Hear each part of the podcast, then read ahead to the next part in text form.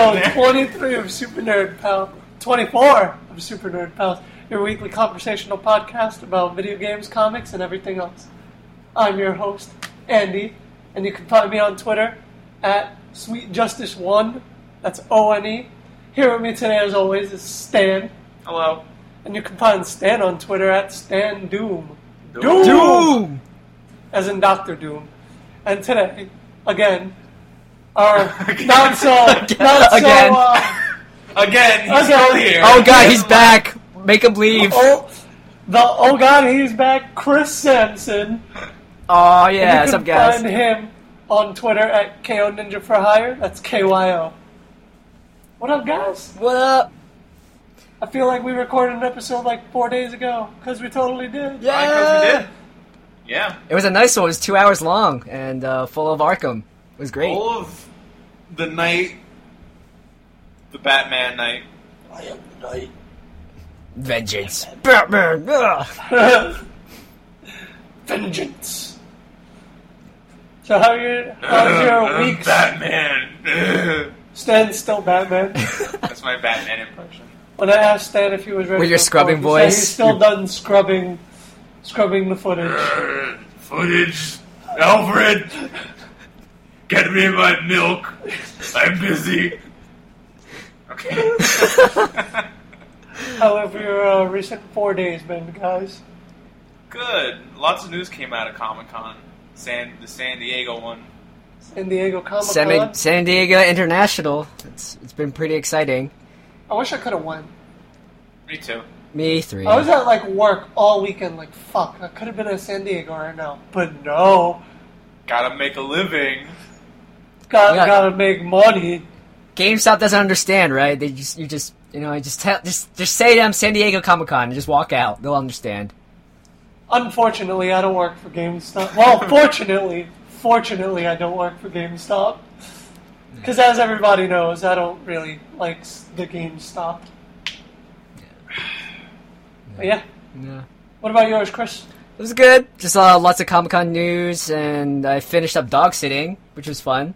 Um, and lots of writing this weekend, and comics. So many comics. So excited to talk about it. How about you, Stan?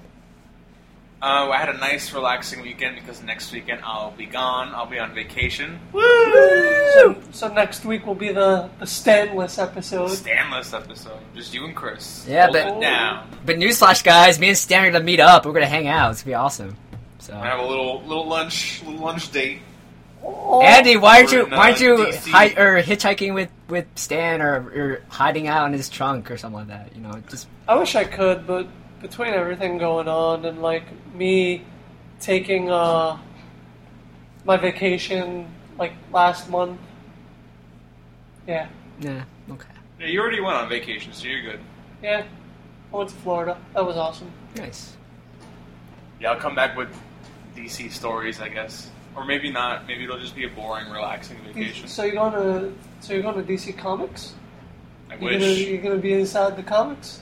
I wish. You won't wish. be in Gotham? That'd I be a don't great wanna be vacation. Gotham, actually, I want to be in Metropolis, where it's safe, where there's where there's no real crime because fucking Superman's in the sky.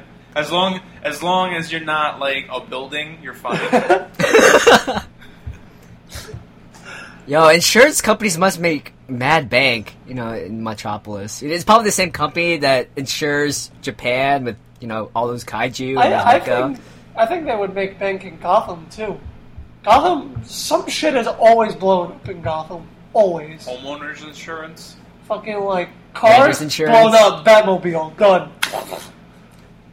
Can you bet like? I just want to say like how many ba- uh, uh, how many cars and buildings and bridges and you know just trade tracks I destroyed being the Batmobile. You know, just you know, it's crazy. I think I think Wayne Em- Enterprises heads an insurance company. I mean, we're we're talking about the same guy who somehow in kerosene drew a fucking bat symbol on a, a building and then lit it on fire. and no one Like, noticed. What, the fuck was the, what was the thought process in his mind? This is gonna look so fucking awesome. Yeah. That's all he probably cared about. He stole the idea from Daredevil. Definitely did. How No, the Daredevil Crow. No, the? Crow. He's He stole from the blind. Crow. They're the same person. It's Ben Affleck. Oh, that's true. Oh, Oh, that's true. Ah! He's just recycling his ideas now. There you go. Stan just destroyed the universe for me. Good pull, Stan. That was great. Speaking of Daredevil and Batman, Daredevil, not Daredevil, Batman and Ninja Turtles are teaming up.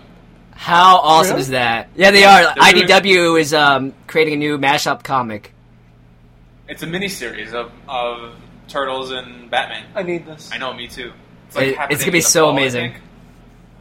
Pull list, here I come. Yes, Indeed. miniseries. That's amazing.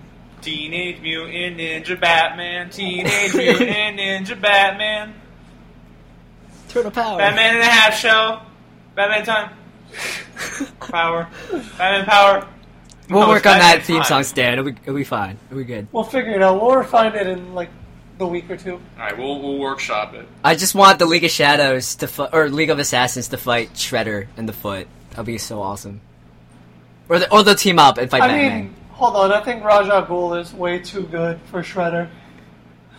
Like, R- Raz will destroy Shredder in like 30 seconds and be like, I'm gonna throw you in the Lazarus pit, bring you back to life, and fucking murder you again. No Oh, fucks given. Shredder just takes the ooze and mixes it with the Lazarus pit stuff and becomes like a super Shredder, like even more so in the- the second movie. He can never Like- die. Batman like interacts with Krang. He's like, Alfred, he's a brain. I don't know what to do with this. There's no footage of him to scrub. He's just a brain. I mean, we already have Green Arrow playing Casey Jones in the movie, so maybe Oh, that's Green true, Arrow right. will be in the comics. You watch Turtles, Andy? Yeah, Yeah, he's got the brain. yeah, I know, I know. All right, I'm just making sure you knew. That's I don't know. I don't know if you like the Turtles. I love I kind of like the Turtles. Turtles. I think they're cool. I'm not a big fan. Are you a big fan of the Turtles, Chris? Um, I said I, I'm not them? a hardcore do you fan, know but them I'm a well, or do fan. You know of them. I, I, I, I, I mean, I grew up with I grew up with the cartoons and the movies, and um, I never got into, or I never read the original comics, and I really want to, uh, especially because like Daredevil and, and the Ninja Turtles technically exist in the same universe, which is which is- Speaking speaking of the movies, I just realized that the guy that played Casey in that movie is in Wayne's World, and he has like not one line. It's fucking hilarious. He just like sits there playing guitar the whole movie. wait, It's awesome. which one is he in Wayne's World? He's uh the guitarist of like the band that Wayne is trying to like get famous. Oh, Wayne's okay. girlfriend's band.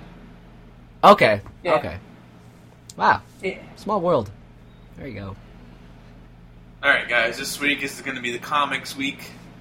Um, we're going to go into some comics that we haven't been able to cover because it's been E3, then it's been Batman, and it's been like this whole this whole situation the past few weeks. So we're gonna we're gonna get all caught up on all the comics that we missed.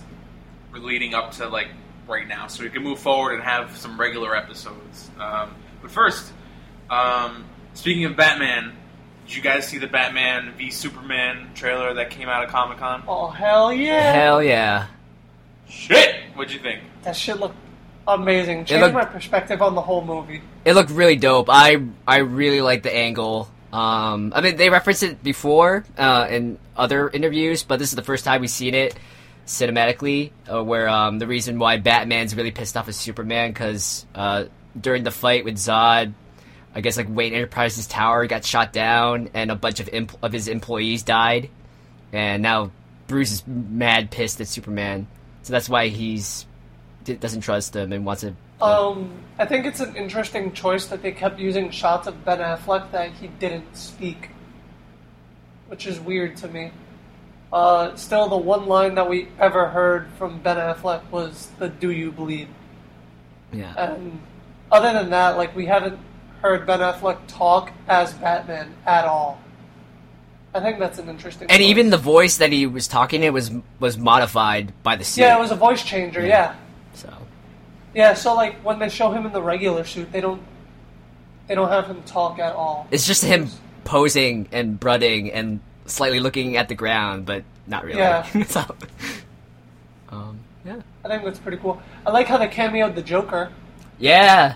Uh, and they they Um, reference like Jason Todd, like they ha- it has his old costume and it has the writing. It says like um, "Jokes on you, Batman," which is pretty awesome. Um, Yeah, I think that was really awesome. Uh, seeing that last minute Wonder Woman clip at the end kind of like hyped me up. I didn't expect that at all. yeah. I Wonder knew she like was in the movie, but yeah, uh, Gal Gadot looks like really that. good as Wonder Woman. Like she Yeah. she looked great on the the EW cover, but like seeing her like actually moving and it, like I I'm totally sold. So I didn't get all the all the hate she got when she was first casted. I thought she was a good good choice, and you know I mean, then again, Ben Affleck got a lot of hate when uh, when he was casted as Batman. Mm-hmm. Yeah, typical. But I, I like Internet. Ben Affleck. though. Yeah, I mean, I don't mind Ben Affleck. I say I say Daredevil was a horrible movie, but that wasn't Ben Affleck's fault. No, it wasn't. yeah. I think he did a good job as being Daredevil, kind of. I don't think I didn't. I don't remember that movie saying like, "Oh, he was fucking terrible as Daredevil." I remember thinking that movie's fucking terrible. Yeah, but everyone just you know they correlate it with Ben Affleck being terrible because he was in a terrible movie. But Ben Affleck is a great actor and he's a great director. Yeah. So, and Yeah, plus he's just- also directing the the next Batman movie, right? Yeah, they just announced that uh, yeah. the, he's uh, he's co-writing it with uh, Geoff Johns and he's directing it and he's acting in it. So that's really So it be exciting. great. I, I trust Ben Affleck. I trust him. And Affleck, we trust. Hashtag trust Affleck. Um, I like, I like what they're doing with with Batman in this movie, and I like how they're addressing the complaints that people had with with Man of Steel, and making that directly the reason why Batman is going up against him in this movie. Um, I don't think they planned to do that. I don't think that was planned all along, but I think they they used the negative. It was a nice like rendition. Yeah, and they, they took their negative credit criticisms from, from Man of Steel and basically gave it like a voice in Bruce Wayne Batman. And so now people who didn't like Man of Steel now have an e- even more reason to watch this because now they could be in Batman's corner, corner kind of, and it makes sense. So now Batman's got a specific reason to go against Superman, and you know after he takes Superman down a peg or something like that, like kicks his butt a little bit, then they can like be friends. All right, so there was two things that I had question about with that trailer. The first one was why does Jesse Eisenberg have hair? Because he always has hair. He, Before he always had, have hair. but it, it looks the wig looks so bad. It looks. That's what I'm saying. Like Yeah. so bad. But whatever. And why does he have a giant ass kryptonite rock? I think he does a good job of being Kurt Cobain. Honestly. what? I mean, if we were making a movie about Kurt Cobain, okay. I Tell me he's not Kurt Cobain. Yes, Who is he? Lex Luthor. No. Come. I think he makes for like a really slimy. You love to hate him kind of Lex Luthor. Like he was saying, like the red capes are coming, the red capes are coming, and he, and he's just he just he just I just I like I I just wanted to punch him in the face. Um, and maybe that's a good thing because like because Lex Luthor's Well, that's not a, kind of Lex's personality. too. Exactly, but he's also like a really supposed to be like a really charismatic guy, so like you know Lex can get away with anything. But I don't know. I I, I just I dig Eisenberg's delivery and performance. I just don't dig the hair. I just I feel like uh, Jesse Eisenberg is too young to play uh, Lex Luthor of a Superman that's like mid thirties. well I know with uh with oh god I, I don't remember like I know like the the conception angle they were going for was like a young tech entrepreneur analog to like um, That's why like he's a got Mark Facebook. Zuckerberg. Yeah, so but. Um, the good thing about his hair is that he won't have it for long. So if that's your issue, it's not going to be no. an issue for uh, a while. Well, my whole thing was just like, why does he have a kryptonite rock? And I just wanted to make a statement that the wig was bad. Yeah. Oh, go ahead. Chris, Oh, I was gonna say like they never addressed kryptonite in the first movie, and like insofar as his weakness, it was more him like a like a not not being adapted to like to like the the Earth's atmosphere. That was the same thing with the three Krypto- Kryptonian uh, prisoners, Yeah. where the, the kryptonite was like th- their senses going all out of whack because of the Earth's being different from Krypton. So, but I don't know. Um, I think they're gonna use the kryptonite as. Like, I feel like in some way Lex and Bruce are gonna like Team up. team up a little bit, and then Bruce is gonna realize that Lex is like a dickhead, and then kind of back off, and then maybe even team up with Superman at the end. Because I don't think the entire movie they're gonna be enemies. I think the end of the movie they're gonna have to like put their Well, they're differences gonna aside. form the Justice League. At they the have end. to. hmm That's that's where the money is coming from, right? Yeah, All right. and then um, I was just gonna say something, but I forgot. Anyway, Uh, I'm calling it. Wonder Woman's gonna break up the fight, and she's gonna kick the kick the uh, other two's asses, and that's oh yeah, it's definitely, gonna be so awesome. definitely that's what's gonna happen. Oh, I know what I was gonna say.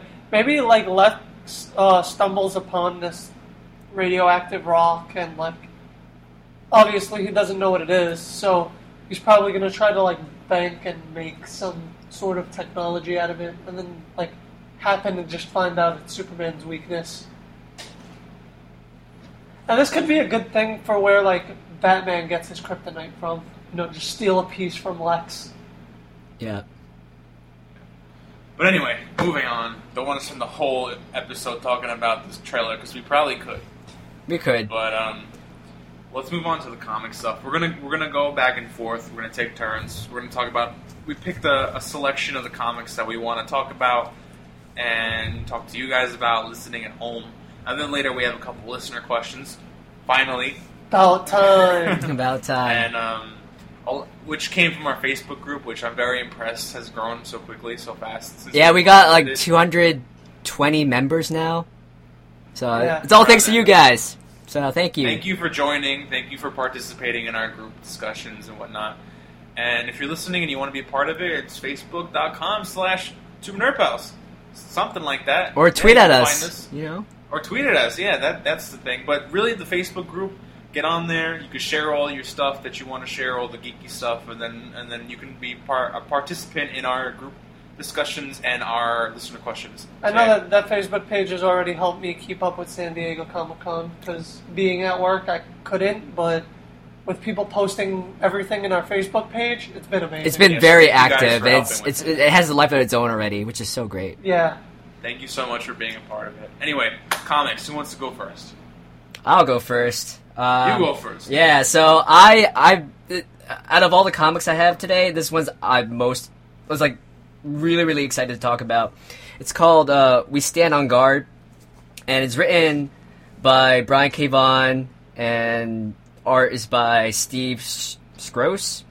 Uh, and this this came out uh, two weeks ago, I think, and it's it's amazing. Um, so basically, the elevator pitch is it's basically uh, the movie Red Dawn, um, except instead of the Soviets inv- invading the U.S., it's um, the, the the ragtag team of survivors. They're a bunch of Canadians, and basically America is at war with everyone.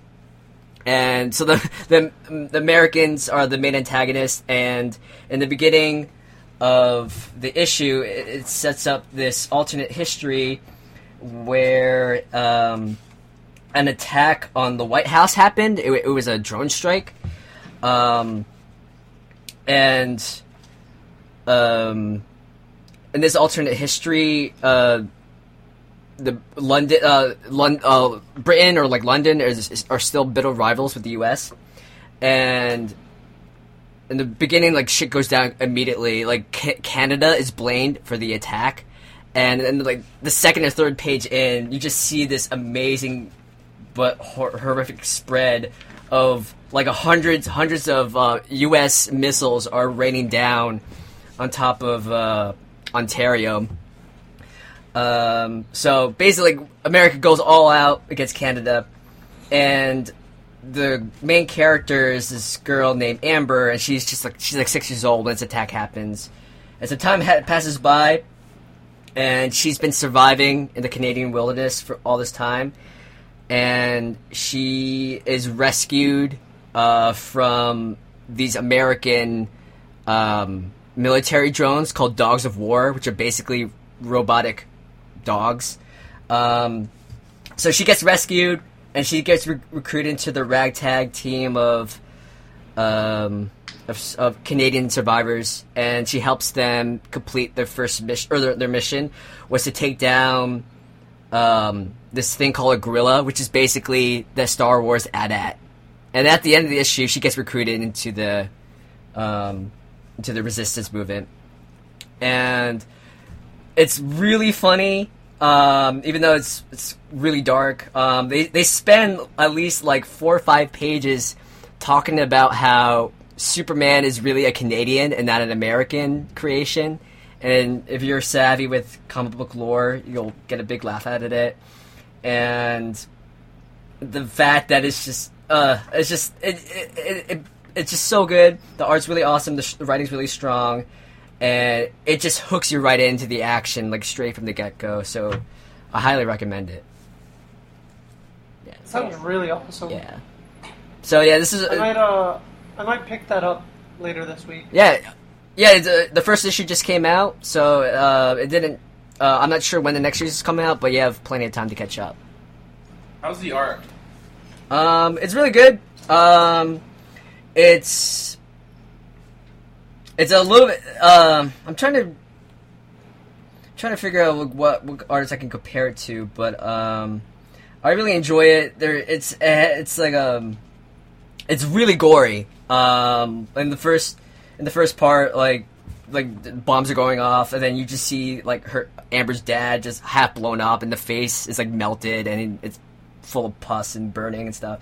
It's pretty graphic. Pus and burning. Yeah, Pus and Birdie. Uh, it's pretty graphic, so uh, if you're a younger reader uh, or if you're a parent, I would be careful giving it to your kids. Um, but it's really dynamic, um, and I like it. It's good. I highly recommend the art. Nice. It, I, it's like So- it's like it's like uh, Red Dawn meets like a little bit of a Hunger Games. That's what that's why that's the vibe I got from it. So Cool. Interesting. Yeah. I'm definitely pick that up. Mhm. Check it out. Do you want to go? Oh, my whole one comic this Your whole week. one comic. No, you can go. All right. Um, I picked up Archie number one this past week. It's um, first of all, I didn't think I'd ever pick up an Archie book, but I don't know, man. Like Afterlife with Archie got me really interested in in the world of Archie, kind of. Why did they Why did they stop uh, numbering them and then go back to one? Because they rebooted it, they completely rebooted it Oh, for like a modern a modern uh, audience. I didn't know But that. um, yeah, this they've only done. This is the only time they've done another number one since the original one. yeah. In 75 years, they've never done another number one. So this is the first reboot in fucking 75 years. Imagine if Batman took 75 years to reboot. You know how many times fucking Spider-Man's been rebooted? It's been like rebooted twice in less than a year. Yeah, exactly. So it's pretty big that they just rebooted Archie. But um, like I said, I, I wasn't expecting myself to really be into Archie because it's like you know it's like that little fucking magazine you see at the supermarket, and you're like, eh, fucking Archie's Digest, eh, fuck Archie, you know. But um, Afterlife was really interesting. Um, takes forever to come out, but it's still interesting. There's um, then I started reading Sabrina, which is also pretty cool. It's like witchcrafty stuff. And then uh, Archie vs Predator came out, and that's fucking awesome. That hasn't ended yet, but it's still fucking awesome. You should pick it up seriously. And so I decided, um, fuck it, I'll pick up Archie number one. It's um, Mark Waid does the writing, which I like from uh, his run on Daredevil. So I'm a huge fan of Mark Waid. And then Fiona Staples does the art, who she's from Saga. She's a Saga. I don't know if you read Saga. Mm. I, I've read a little bit of Saga. You read Saga, Chris? yeah, Saga's so good. Yeah, it's a good fucking series, Yeah. right? So the art's good. So she is doing the art on Archie, and the guy from Daredevil, who I like, Mark Waid, is doing the writing for Archie. It's like, yeah, you know, I'll fucking pick it up. Who cares, right? It's like a marriage in heaven, man. Yeah, seriously. Stan, you were you were so- telling me earlier in the week you were you were we were texting or messaging like how Jughead is like light from from Death Note. Yeah, he's got this. He's got like this dead look in his eyes, like he's killed somebody before. You know, like he's got this look like like I've killed, right? But he's got these like he's got like this intricate plan that he puts into place throughout the issue. That's really that's really interesting and pretty funny. But um, it they they sort of rebooted all the characters, so they're all like more modern, but they're not like overtly modern. They're not like oh, we're using the Facebooks and the MySpaces, right? They they seem like real people, so it's cool. It's um it deals with Archie and Betty's like breakup, and they they were together their entire lives practically growing up, so no one saw the breakup happen, and it's like a little high school drama. They everyone in the school starts to try to get um, Betty and Archie back together, but um, Jughead's in like behind the scenes, like pulling the strings. it's just funny to see because Jughead is like supposed to be like this goofball who just eats all the time. So to see him like like be proactive in the story is actually pretty cool to see. And everyone's like trying to like bribe him with food to like get his secrets, but he won't give them up. It's just it's funny. It's a, it's really good. Um, it was like three ninety nine or four ninety nine when it came out, so I can't. I'm not 100 percent sure I can recommend it because as um, ongoing, I have to really see what happens in issue two and like how much issue two costs. Because if it's like a 2.99 like popcorn book, like kind of like Harley Quinn is, then I can Or see, was. Or was good point. Then I can see myself picking up every month to like just follow these kids in their life because it, it's it's kind of interesting. They like turned RG into like a, a t- a guitarist who's just becoming like sociable. Like he plays in like the dance that they have in the issue. There's like a school dance, and he's never played in front of a crowd before, but he gets like used to it or, or whatever. It's just it's just interesting seeing them all interact with one another, and and it's a perfect jumping on point. And considering Archie, there's not much continuity, you know, but still, it's it's nice to have this place to start. And it's And I feel like since they did like Afterlife with Archie and uh, Archie versus Predator, who the fuck knows what else they'll put with Archie? Exactly. So it's a good point. Like if you read these books, like I did, and I was like, ah, let me check the main series. They just rebooted it, so it's a good place to see. And they haven't introduced Veronica yet, so it's very much like an origin of Archie.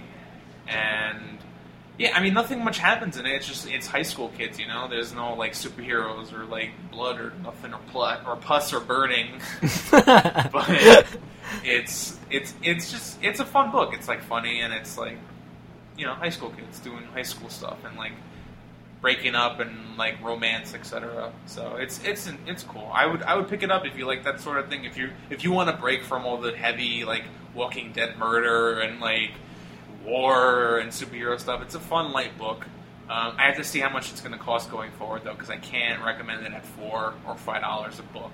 But like if it lowers the price, yeah, I'll let you know. But yeah, Archie one, recommended. Read it. Solid. Awesome. Solid. Oh, you were saying, Stan, like how it had like literally thousands of number one variants. Like, how many variants did you see in your comic book shop? There was a lot of variants. There's something like 40 variants for Archie What? one. Yeah, like every like artist created an issue. I picked up the Francavilla issue because he does Afterlife with Archie, and I like his art. So it was cool seeing him draw something that wasn't like violent. It's just him like chilling on his motorbike, Archie. Yeah. So that that was cool. They have um a huge wide range of like covers of him like on a motorcycle or just him chilling with his like coat on or you got like him playing guitar in like a coffee shop. It, it was a ton, but you know, I picked I picked up the the one that was most important, which is the Francavilla cover. I want to. I, I hope he's at Comic Con so I can get him to sign it. I'm sure he will be. Maybe. Anyway, moving along. Yeah, Andy. I was thinking about saving mine until like later, a little later. Okay. Uh, you want me to go again, Stan? Um, just because I have the whole one, so The one to talk about. the whole one. I I can go again. Um, so I guess two or three weeks ago, I don't remember, but uh, I covered uh, Ghost Racers number one, the Secret Wars tie-in, and um, if you haven't if you haven't noticed by now, I love Ghost Ghost Rider. So uh, so Ga- Ghost Racer. Oh my gosh, Ghost Racers is the tie-in, and it's issue two, and it's more of a fill in the gaps. Uh, this is how everything got to this point issue.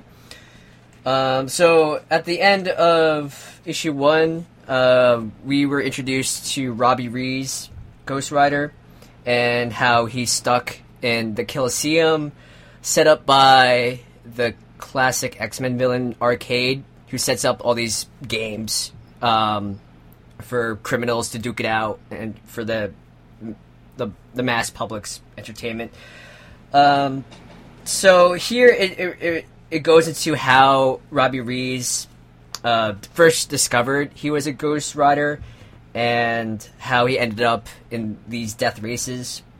So in, this alternate uh, reality or this world on Battle World, um, he's still living in a really uh, gang-ridden and cruddy and uh, and poor, destitute neighborhood.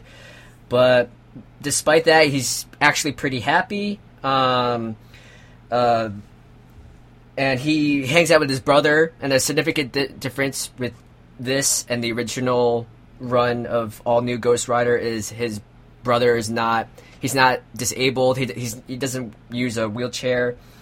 And another big surprising um, diversion is that three other side characters who he was really like they, they were antagonists. Like these three gang members, they're they're his best friends, which is I thought was pretty interesting.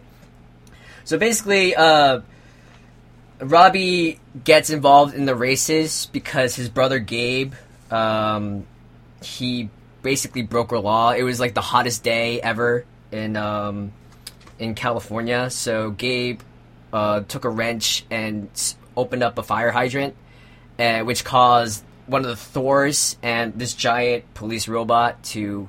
ta uh, he was about to take away Gabe, but Robbie Reyes took his place, and they, That, that's pretty hardcore for a fire hydrant. yeah, yeah. Well, it, it's pretty funny. Um, yeah. he- So here's the line the robot was saying. It says, "Attention, citizen of Doomstadt, under Article F3L IP3 of the Law of God Doom, you're engaged in illegal activity by tampering with Doomstadt property and therefore punishable by said law." So, so yeah, he was basically tampering with government property, and who knows the the death the death penalty is probably like the, the sentence for that. But I mean, if if this was New York, uh, I guess everyone will be approached by a Thor and and this robot at one point. I could I could just imagine like Doom sitting on his throne and like fucking Doctor Strange comes up to him and is like, "So, what do we do about the fire hydrants?" And Doom is just like, "Death." we must Are you conserve water. sure? It's a precious commodity. Are you sure? And he's like, "Stephen, don't you know what's going on in California in the water? Death." And he's like, "All right." Yeah. Yeah. Doom. Doom. He's uh he plays hardball. He doesn't. He doesn't kid, kid around. Doom's not Doom's not playing Conservation. that He's tough but fair. I don't know about fair. But He's like, look, if everyone runs out of water, then everyone's dead. So if we gotta kill a couple people to make sure that nobody's using the fucking fire hydrants, we're gonna do it. Okay, Stephen Strange? And he's like, alright, alright. Sheesh. Yeah. He has to have a firm hand, or else you'll incite anarchy. There you go. So. Exactly. So so the robot picks up Robbie and he does like a like a some sort of scan and he, uh, he we find out that Robbie has a spirit of vengeance inside him. Uh, so he's he's taken to the races, um, and he he totally bombs his first race, um, and they reveal what happens afterwards. Uh, basically, they torture the hell out of you, but then they like revive you. So that there's this one page where, oh, back to like the the blood and guts and pus. Um, so in this issue, he loses his first race. Uh, Robbie is getting his chest blown open by a laser, and like the Ghost Rider next to him is this giant vat of acid is poured on him, and he's like is all the all the acid's eating away to the bone. Some other guys being shot in the chest with a machine gun. So, yeah. hold on, hold on, hold on.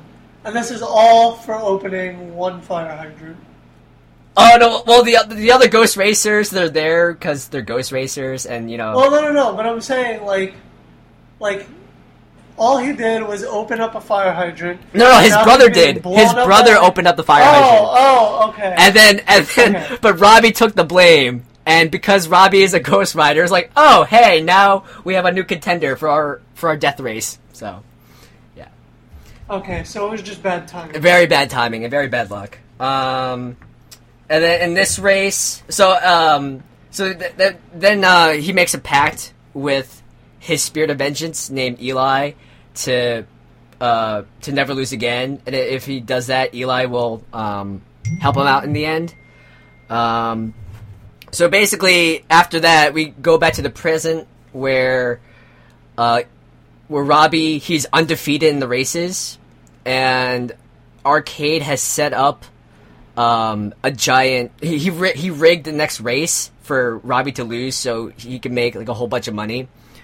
Um, and at this point, uh, at the end of the issue, Robbie, um, Robbie, he, he's being like the arcade setting all the traps like at super high difficulty.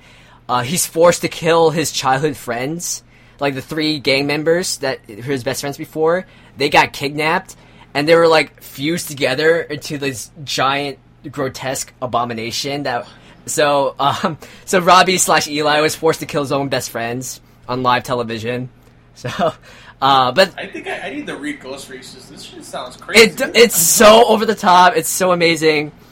And at It's the like end, Stan and Chris get merged into one being, and I have to murder them. yes, The fuck? but it's okay, Andy, because you drive off into the sunset. You know, with with your leather jacket. With my motorcycle and my leather jacket. Exactly, exactly. It fits because you're a Oh. Ghost Rider. There you go. Uh, but at the end of the issue, um, Eli and and Robbie, they're like, okay, we're done. So they uh, so they blast a hole or a portal and they escape the arena. So at the end of the issue, all the Ghost Riders are sent out after after them. So so the chase is on. I'm really excited. So I really I really like this issue. Is Nicolas Cage there? No. Uh, no. no, no, don't even bring that up. I mean, you brought up Spirit of Vengeance, and it made me want to bring up Nicolas Cage somewhere. Chris, did you like the Nick Cage Ghost Rider movies? I don't like. Uh, I watched it. I was I was very disappointed, and I don't know. At some point, I check. I kind of just stopped trying to care about it, and just just went with it because it's Nick Cage, and he's an interesting guy. But the movie was not was not good. I think there was a Are sequel you more too. surprised? Yeah, I said, well, uh, that's what I was going to ask. Are you more surprised that the movie was awful or that there were two of them? I think that because there were two of them, because the first one, the first the box office. I don't I don't know if it did it make a profit. I guess that's, that's the only reason I- why they would. well, the second warrant a one second- wasn't even in theaters. Oh, it was a it direct to video. Really? I knew nothing of it. Ah. I didn't know that movie existed until about a year ago. Are you kidding me? Nick Cage doesn't go direct to video. He's a diva. yeah. I want to see that Superman documentary, by the way. Just as an, as an Yeah. aside. That super, it looks so good. Uh, so, would you recommend Ghost Racers? Yes, hell yeah. If you just want just really random, over the top, doesn't take itself seriously kind of fun and action, definitely get Ghost Racers. Who's the artist on Ghost Racers? Uh, it is. Um, what's his last? Wow, his, his last name is Gedeon. Uh, his? I can't find the title page right now. God, wow, I'm so unprepared. Oh, here you go. Um, Juan Gedeon, G E D E O N. So I don't know if that rings a bell. I I never heard of him before, but um, again, I'll say this before I say this again. Like the best Ghost Rider artist was will always be Tradd Moore. And I'm just so sad he left, but that's just his life. So. But is is the is the new artist doing good? I like yeah, the art the art's good. I like it's um it's compared to Tradd's art, like Tradd his art is super crazy detailed. Um and it's really pops and dynamic. I I do enjoy this art too. Um it's it's more a simplistic style. Um and um but I, I enjoy it. I, I think it's good. Chris, in a future episode, do you think you can like assemble like a recommended reading for Ghost Rider for people who don't know anything about Ghost Rider? Yeah, hell yeah, I can do that. That'll be my homework assignment. Yeah. That'll be good. I think we should do that. I don't know shit about. Yeah, me Rider. neither. I don't know fuck all about Ghost Rider. I know. I know what the Nick Cage movies taught me. I, I know he got a cool skull. He's got on fire. He got You got chain- chains, you got leather, you got a bike. There's, there's there's a Ghost Rider that that wear that fucking ride the horse. You got a horse rider. You got you got a ghost racer. You got a speed racer. Hell yeah. Would be cool seeing like a, Racer a, a X. dead speed racer with like his head on fire and he's riding like a ghostly Mach Five. Or what about like Ghost Rider versus Speed Racer? That'd be awesome. I would I would buy that that that mashup tie over comic. I would. That'd be- Again, make that- a million dollar That'd be a great We'll just crossover. pitch them our idea, and they'll be like, "Done," and they'll give us a billion Featuring dollars to do it. Orion. So Even even though the rank would be DC. Uh, make it a comic and an animated movie, so I could just no, see Speed, and make fun of race all him. the He's a bad ghost. building. He's made of fire. He's like, no, I must race him. I am Speed Racer. That'd be the best thing ever.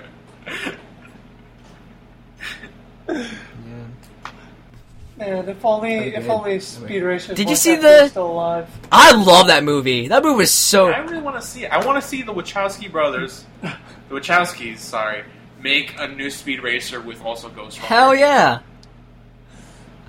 Do, Do it. it. Did you Okay. see the Speed Racer movie? That fucking movie is great. I I don't know what it. I don't know what people are talking about. You know what we should do? For our like, we should make a commentary about Speed Racer. The three of us. I'm for it. Yeah, let's do it. All right, moving moving on. We got that settled. This is a we. I don't know where Speed Racer came from, but I'm glad he's here. Anyway, moving on. So what am I going to talk about? Um, Thor's. yeah, fuck it. I'll talk about Thor's. Uh, you and I, Chris, you and I can both talk about Thor's because we both read it. Um, Yeah. what do you think about Thor's, Chris? I love it. It's just a bunch of Thors acting like a cop procedural buddy buddy cop movie. I Yes. love it. It was it was really funny, and I just there was just like this, all these little things that that just made just maybe love it so much. Like the fact that that Throg is a forensics ep- uh, expert, or like the, the the shady informant is Loki. Yeah, that Um, was- That that that Or the- whole comic, man, is just filled with great moments. Like I, you should really read Thor's. I think it's really good.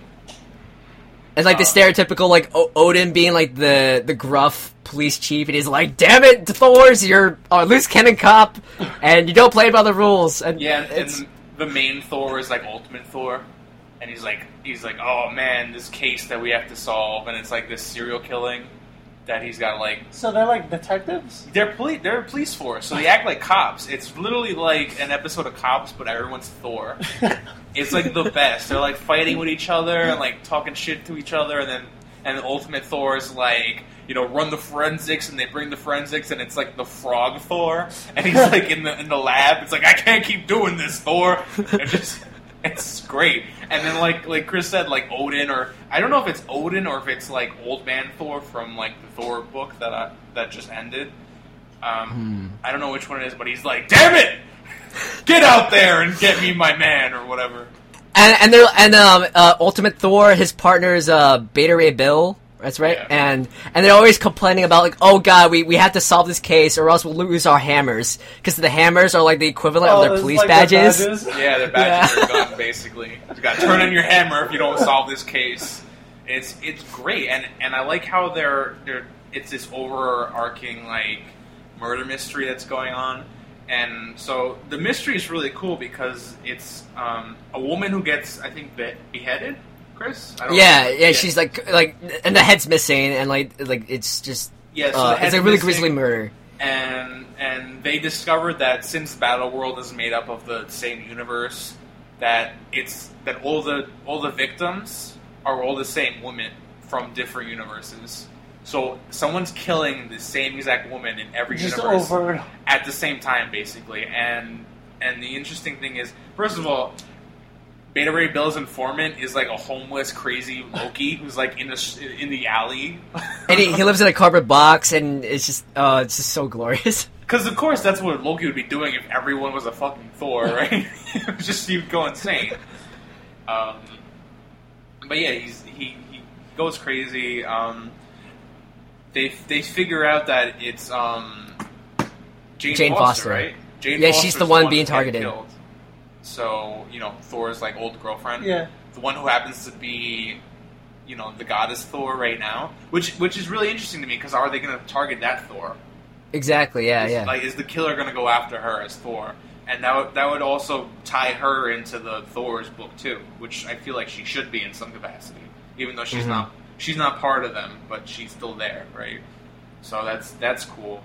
Um, I just think it's really cool. I love the interactions. Um, I I'm very ex- I picked up the Gwen variant, so Gwen is like Thor on the cover. It's great. Um, but yeah, I I Yeah. completely recommend it. Even if you're not a like a Thor fan, which is crazy because it's it's all Thors. Like the entire book is Thors. It's still like really cool look at the greater battle world, and the murder mystery is like really interesting. Yeah. What do you think, Chris? Yeah. Um, another thing that I, I really like. Um, I don't know. I mean, I, I guess if you guys know uh, about it. Um, but has Groot ever been Thor in other comics? Because he was uh, th- uh Groot was um, a Thor agent here, and I just love the idea of that. I want like a spin-off series of just Groot Thor. I was just wondering if you guys know anything about that. I, I never heard anything about uh, Groot getting a hammer, but I like how he says "I'm Thor" now instead of "I'm Groot." But um, Groot has an ongoing now, so I wouldn't be surprised if you saw some like funny like instance where he was a Thor for a brief a brief moment or something. I've, I've read uh, the first issue of of Groot, and it was Why don't you talk about it then? Well, because there wasn't much for me to talk about. I read- It's just like the whole issue is just like I am Groot, and then like Rocket Raccoon getting pissed off at what he's saying, and like you not knowing what the fuck Groot is trying to say. It's just it's just kind of funny.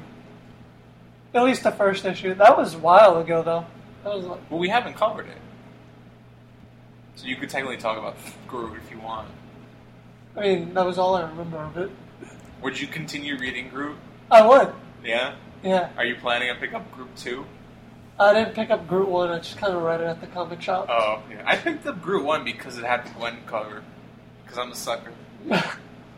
It was Groot. It, it Groot, and, and it was like Groot, Gwen- I am Groot. It was called Groot, and it, it was Gwen as a tree. And I was like, I can't not buy this just for the virtue that it's Gwen as a tree. Groot? Wait, Stan, Yeah. how many how many uh, Gwen variants do you have? Do you have all of them? I don't have all of them because that would be insane. I'm only vaguely crazy. I'm not like completely insane. Um, I picked up the mostly. I only bought two books that I wasn't planning on buying that had Gwen variants, and that was Future Imperfect because it it looked really cool to see Gwen be like basically the Hulk, and because it had like the whole transformation of her from Gwen Stacy into like a like a She-Hulk Gwen basically and then I picked up the the Groot cover because she's a tree. Come on. Then there's the um, the future, not the I already talked about it. the Armor Wars issue where it was like Gwen in like a suit of Iron Man armor and and it had like Iron Man hair for her and like a band on her head, even though she was a suit of armor. They like made the hair. I don't know. It was weird, so I picked it up. There was one that I didn't pick up that I kind of wanted to pick up, but it was an Agents of Shield issue, and I was like, I'm never gonna read this issue, so why would I pick it up? But it was Gwen as MODOK. What? It, it was just like her head. It was like MODOK, but it was like Gwen as MODOK. So it was like her face and like her hair, but MODOK's body. It was like weird. It's so weird. Um, then there was the That's X so Men cool. '92, which I didn't pick up that Gwen variant, even though I picked up the regular issue, because X Men '92 had a great normal issue. Like the normal cover was just like great, so I picked that one up. Also, all the X Men who were Gwen just kind of looked like female X Men, didn't look like Gwen. So I was like, eh. But I did pick up the Secret Wars uh, Gwengers issue that had Gwen as every member of the Avengers because that was really funny. It was like um, Gwen is Captain America, but she has like a Captain America hood on, kind of how Spider Gwen Yeah. looks. Um, Gwen in like a suit of armor. Then there was Gwen as Hulk, but it was like the big beefy Hulk, and it was just Hulk with like Gwen's hair. Like he was wearing a Gwen wig. It was like, hilarious. And I was like, I gotta pick this one up. So Nice. yeah, that's that's what I got. The the only variant I want, and I I'm sad I didn't know about it before, and I, I probably have to find on eBay, but the the Mad Max Gwen variant for um, what's it called? Uh, Marvel 99? 2099. Like you show, you sent me a, a, a text of that, and it looks so legit. It was um, uh, Gwen driving gra- driving the war rig, and like a bunch of go- uh, green goblins were the war boys. Oh, Yeah. it's so it was so cool. I thought that was a really cool cover, but again, I wasn't like interested in collecting twenty ninety nine. So I, I think what I might do is I might get a print of it if I see if I see it at Comic Con. I think I might do that. But other than that, it's a really cool cover, though. I, I admit. Cool. Okay, so next, what's next? Who's next?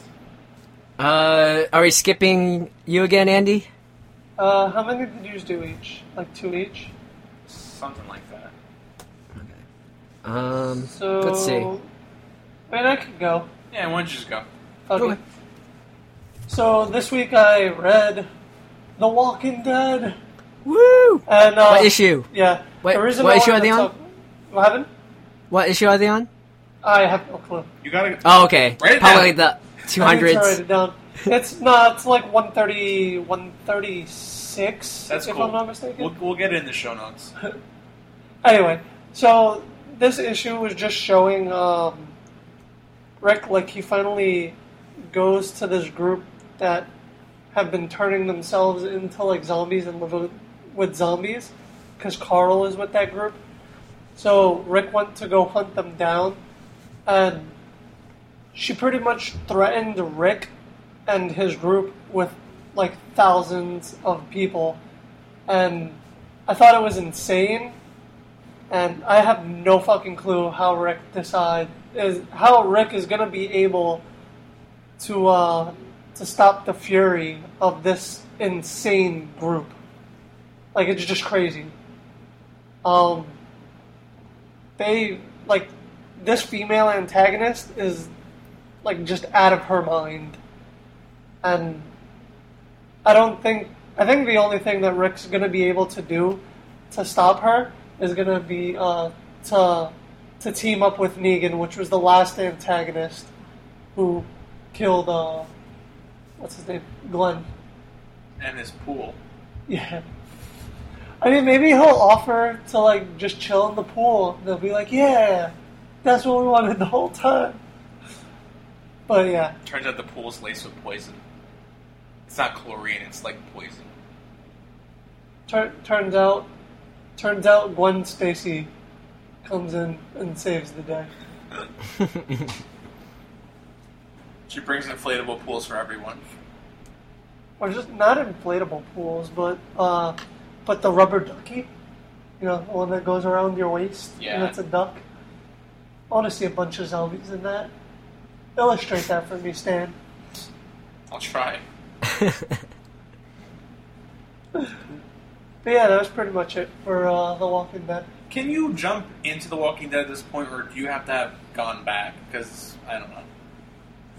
Uh, I feel like you can only jump into The Walking Dead uh, if you're picking it up from the beginning of the arc. So, like, the beginning of the next arc, you could probably def- you could jump in on. Um, their arcs only la- well, their arcs are pretty long actually. They last around like uh, twenty issues. So it's So you pretty. can kind of jump in at the beginning of a new arc and kind of get an idea of what's going on. Oh yeah, most definitely. Because by then there's already new cast, and like the only thing that doesn't change is Rick. Mm. How is he so lucky? Uh, Robert Kirkman just like refuses to kill him off. How does he get Robert by with Kirkman still? said- oh, I'm sorry. I don't know. saying- Robert Kirkman said that like that everyone in The Walking Dead is expendable except Except for Rick. Except Rick. Yeah. Yeah, You know what Rick needs? it's he a needs uh, a than- Furiosa arm. That's what he needs. Yeah. Yeah. He's, a, he's a little bit better than George R. R. Martin, Game of Thrones, who just kills anybody. I don't know. I don't watch Game of Thrones. God, you should watch it. I'm so behind, but it's a great show. I know what happened at the end of last season Don't say it. because of Facebook. Don't say I it. knew it because of the gonna- because Chris, of the. don't I read say the it. books. I I read all of them. Yeah, I love the books. The God, books those are great. fucking books are so dense. Yeah, They make- but they they're make so Lord of the well Rings look written. Like so- weekend reading. Like my really my like it. former my former roommate, like he was much more hardcore about it than me. Like he read through all the books in like I don't know, like less than two months or something like that. It was crazy. I spent like a couple, like like at least like six months finishing all the books, maybe more. I would say I'm a voracious reader. I read a lot. That's like my thing, right? But I picked up Game of Thrones, the first book, when I started watching the show, and I was like, eh, No, too too dense for me. Too much going on. Well, I mean, like the the books get even thicker after Game of Thrones, like progressively. Like just, ugh. I yeah, I saw that, and that's why I'm like, yeah, no. I'll just stick with the show, and then I can have Chris explain to me the differences with the book version. Yeah. But I really did the books, um, but How you know, after after this season, they're they're de- deviating completely because um, the end of season was it five or is it six? I don't, I don't know I think what's it's five. Season five. five. Yeah, so like the end of season five is the end of um, the Dance of Dragons, the last book to come out, which came out I guess like 2013 already. Are they Um, are they still coming out with more Game of Thrones books? Yeah, that's the big thing with George R. R. Martin. Like he, uh, he takes a really, really, really long time to finish the books. And the last thing I know, or last thing I heard, he was writing the six and seven books at the same time. And I think it, uh, he, he's like at least halfway done. Um, but a, a, a big thing that people always worried about is um, George is not always in the the best of health, so people are afraid that he'll kill over a bit before he finishes the books. Um, Hasn't he been writing this book series for like 20 years or something? Seriously, Like, yeah, This it's- book came out like 20 years ago. Really? yeah, the, the the series is really old. Like, like it's it's crazy. Uh, and like the show burned through all the books already, so they're already caught up. And I mean, they're, the the the shows has has taken a lot of liberties already, but now after this season, it's all it's all it's all up in the air now. Um, It's gonna be all filler now until they, they catch up. It's gonna I mean, like this is like, like, that was like supreme manga versus anime type shit. That's what I'm saying. Like the next like season's gonna be filled with episodes of like Daenerys learning to drive.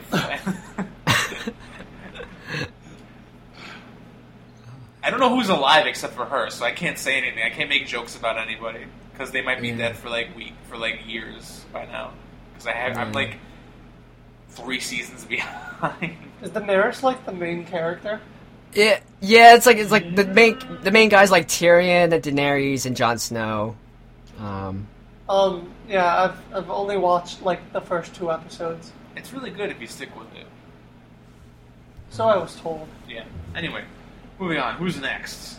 uh, I guess I am. Um, All right. let's see. Well, let me get out this nice stack. Uh, do, do, do.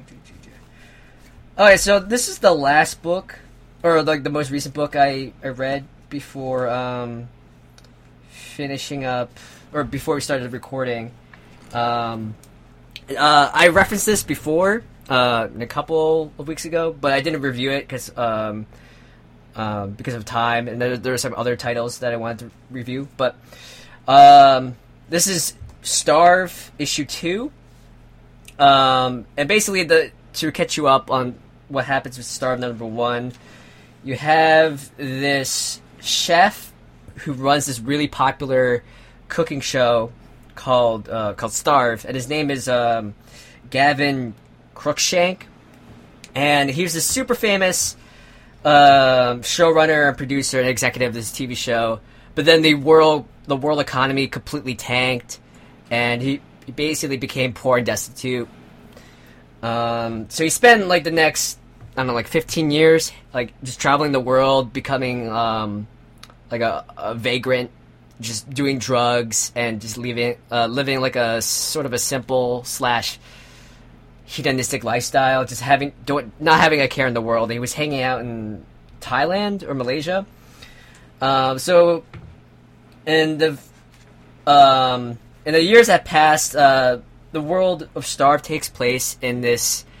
It's like this huge melting pot of social commentary about our real world. So, so it takes the ninety nine percent slash one percent class warfare warfare uh, dynamic and puts it to the extreme. So in this world, like ninety nine point nine percent of the world is poor, and there's only like 0.1 percent the population is rich. So, and the rich just controls everything, and there's like like there's like no food anywhere. Um, um, the world is all polluted. It's all messed up. Uh, and Gavin is taken back into the world of Starve because um, when the w- world economy collapsed and he left and went rogue, uh, he was still technically under contract. So, and he's also pretty desperate. He needs money. Um, so the the world uh, or the network that that runs Starve brings him back, and he and he's basically still under oath to finish his contract obligations. Um, and since then, like a, a lot of things have been screwed up. Like his wife uh, has declared him dead and stole all of his assets, and technically she controls all the rights to his assets. Um, and the only reason why he's participating is to you know get to, to basically do give a giant middle finger to the rest of the the rich class and to his wife, and to um, get back or reconnect with his long lost daughter. Um, so the world of Starve, the TV show, changed radically. It's become it's like Iron Chef or Chopped or one of these reality TV shows that you see all the time, but really fucked up. Um, like in the end of issue one, the contest that he had to do was um, he cooks for the, the mega rich. So in this contest, he has to So they're cook. not just rich; they're mega rich. They're mega rich. They're like so like everyone like all the rich are like the level of like Steve Jobs or Bill Gates or Mark or Mark Zuckerberg. They're just like and literally like everyone else in the world is poor and they fight each other for like food and the fuck? it's it's really messed up. Um, and so in this contest, the first one, um, what Gavin has to do, he has to basically cook um, he has to cook um, a slab of dog meat and make it look and taste really delicious or really appetizing to the to the rich judges. So the contests are really screwed up and they really screw with your head. Um, and it's just it's just a weird this weird cooking show dystopia. so in the issue two, uh, it, it picks off um, on that um, issue where Gavin he's basically already in the finals after this after taping one episode because all the other final uh, all the other contestants dropped out and um, and the showrunner for Starved is his former rival who took advantage of the power vacuum that happened when Gavin first left. So he's the showrunner, and he's constantly trying to screw um, and mess up Gavin, so he loses and uh, and, and humiliated. Um, and in this issue, um, the the next challenge was um, they had it was a the, the the secret ingredient was this fish. It was like a type of tuna or like a bluefin, and the fi- the the challenge was the like the world is so screwed up and all the f- species are endangered that it's really hard to find like actual fresh ingredients. And of course, at the prices are gonna be inflated. So in this challenge, you had to find your own ingredient and to serve it up. Uh, so basically, Gavin um, he he pulls behind this unlikely victory by meeting up with one of his old cooking chef colleagues, and she basically gives him like what could be very well the last piece of this particular type of fish that exists in the entire world, and he wins the contest by basically guilt tripping uh, the, the rich judges and humiliating them of of thinking they, they're eating the last piece of fish ever, and he just walks off the contest like a pimp. So he like he, he basically serves up like sushi, drops the mic and walks off, and his rival's really pissed at him, and all these this secret cabal that's trying to screw him over is really pissed off, and it's so great. So, um, yeah. So I it's uh, to sum it up, Starve is basically like a dystopian food reality TV comic. It's really awesome. There's a, there's a lot of interesting social commentary. The art's pretty it's pretty gritty, um, it- which fits the tone of the book, and um, I, I highly I highly recommend it. Um, so yeah, Cool. yeah. Who Cool. published So? Stan, I'm sorry. Oh, uh, it's um, the writer's Brian Wood and the artist is Denny Gel. Zez- I can't even pronounce his name. Zazel, um, Z E Z E L J. Um, yeah, it like but it's a it's an image book. Uh, I love image, so that's that's mostly what I read. Um, but Yeah, nowadays I'm, I'm reading more of Marvel. So I'm sorry, are you're saying I just said Image puts out a lot of good stuff. Image is always top quality when it comes to their books. So yeah, so I, I, I highly suggest this. Um, so do you have a, another book stand you want to talk about? All right, so I'm gonna talk about Star Wars Lando number one, which came out recently. Um, Lando's fucking awesome. See, I was iffy on Lando because I don't know. I was just like, eh. What's wrong with Lando? Well, it's nothing wrong with Lando, but I didn't want to start picking up another Star Wars comic and then me being like, eh. Yeah, but on Like I didn't want it to be a Princess Leia to me. I, I know what you're talking about because I stopped collecting Leia too because it stopped interesting interesting me. But Lando's fucking cool. Chris, do you like Lando? Lando's awesome. Uh, I didn't pick up the Lando comic, but I really did that cover. That was really cool. Yeah. Um. So Lando is basically it takes place before Empire, so before he's like in charge of Cloud City or whatever. So he's in debt to like a crime boss or whatever. Same thing like Han, right? He's like in a huge amount of debt. He manages to steal this artifact or something like that that he thinks is going to clear up his debt, but it turns out that it doesn't. The crime boss still wants him to do another like job or whatever. So he has to um, steal this imperial uh, personal ship or something. Not like uh, one of those big imperial like ships, but it's like uh, a rich imperial like cruiser whatever, like a personal ship, whatever. And it's getting like retrofitted in some like shipyard or something in space, and it's supposed to have all this like priceless art and antiques and stuff in there. And Lando realizes that the payday is going to be so big for this heist that he'll get enough money to pay off his debt and have some left over. So he um, decides to assemble a team and steal this uh, cruiser. And the art is really amazing. It's got a lot of good colors. There's pages that are just have like a purple color palette. There are pages that have like an all green color palette, all blue. It's like a very colorful book and it's just it's cool seeing the storyline play out the whole heist um, thing. But what really grabbed me was they don't know who owns the this cruiser that they're stealing. Just that they know that it's a rich imperial person, right? Who's like aligned with the emperor or whatever, and they have a lot of money because they have this ship that has all these like antiques or whatever. So like, fuck that guy, take his ship, sell it, get all his money. So they so Lando assembles this team of people who can steal the ship, and in the first issue he does. They manage to steal the ship pretty easily. There's like no resistance or whatever.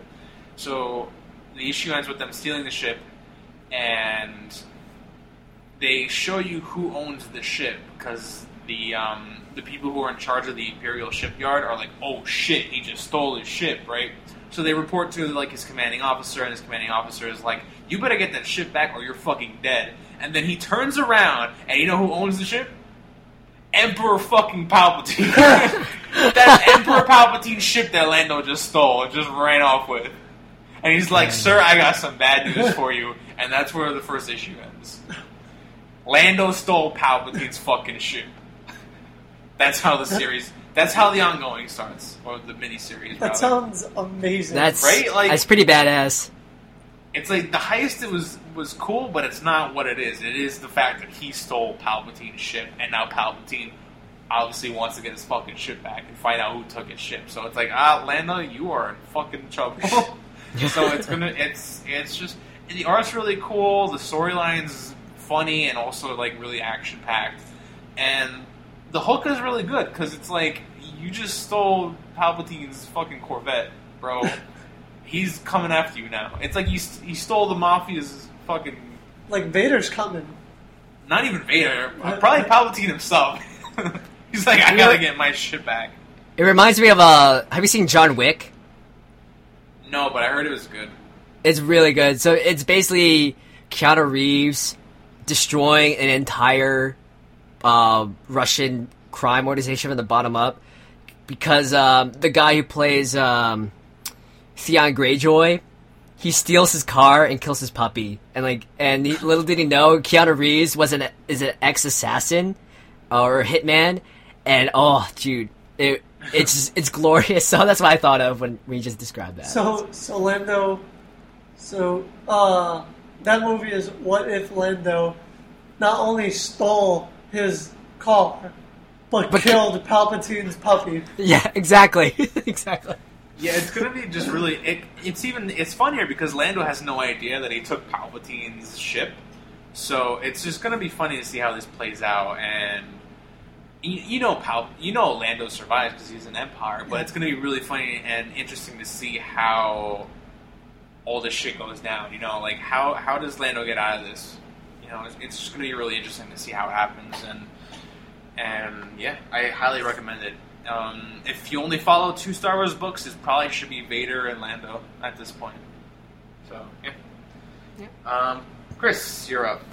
Yeah, so um, a couple weeks ago, I covered Old Man Logan. Um, I love Old Man Logan. Stan knows this, Andy knows this, and you guys know it too, because um, I just, I just, I, anything with Old Man Logan, I love, and um, I'm really excited because uh, I guess yesterday or two days ago, they announced, uh, it was officially announced that uh, Hugh Jackman's last Wolverine movie is going to be an adaptation of Old Man Logan. So I'm not sure if this is going to be Mark Millar's version. Um, I mean, it's going to be pretty difficult because. Um, there's so many- his contract. Oh, can you say that again? I'm surprised that Hugh Jackman's like not trying to renew the contract. Yeah, I I'm mean, probably tired at this point. You know. I mean, he, uh, when did the first X Men movie come out? Like 2003. Oh, Three? Forever, yeah, Yeah, he's been doing it for like over 12 years by now. Um, yeah. um, I mean, I, I find it really hard to think who else could be Wolverine than Hugh Jackman, but I mean, I can understand him wanting to hang up the saddle. Um, but anyway, so Old Man Logan 2. Um, this was a really, really fast read. Um, it's similar to the first book, um, where it's very dialogue light, but I didn't really care because the art is so beautiful and frenetic and dynamic, and um, it's it reminds me of like an like Samurai Jack by Tartak- Tartakovsky, where there's not much dialogue, but it's very very sim- cinematically animated and and formatted. Um, so at the beginning of this issue, um, Logan crosses over the boundary of one um, dimension into the other, and in, he's met by a female Thor.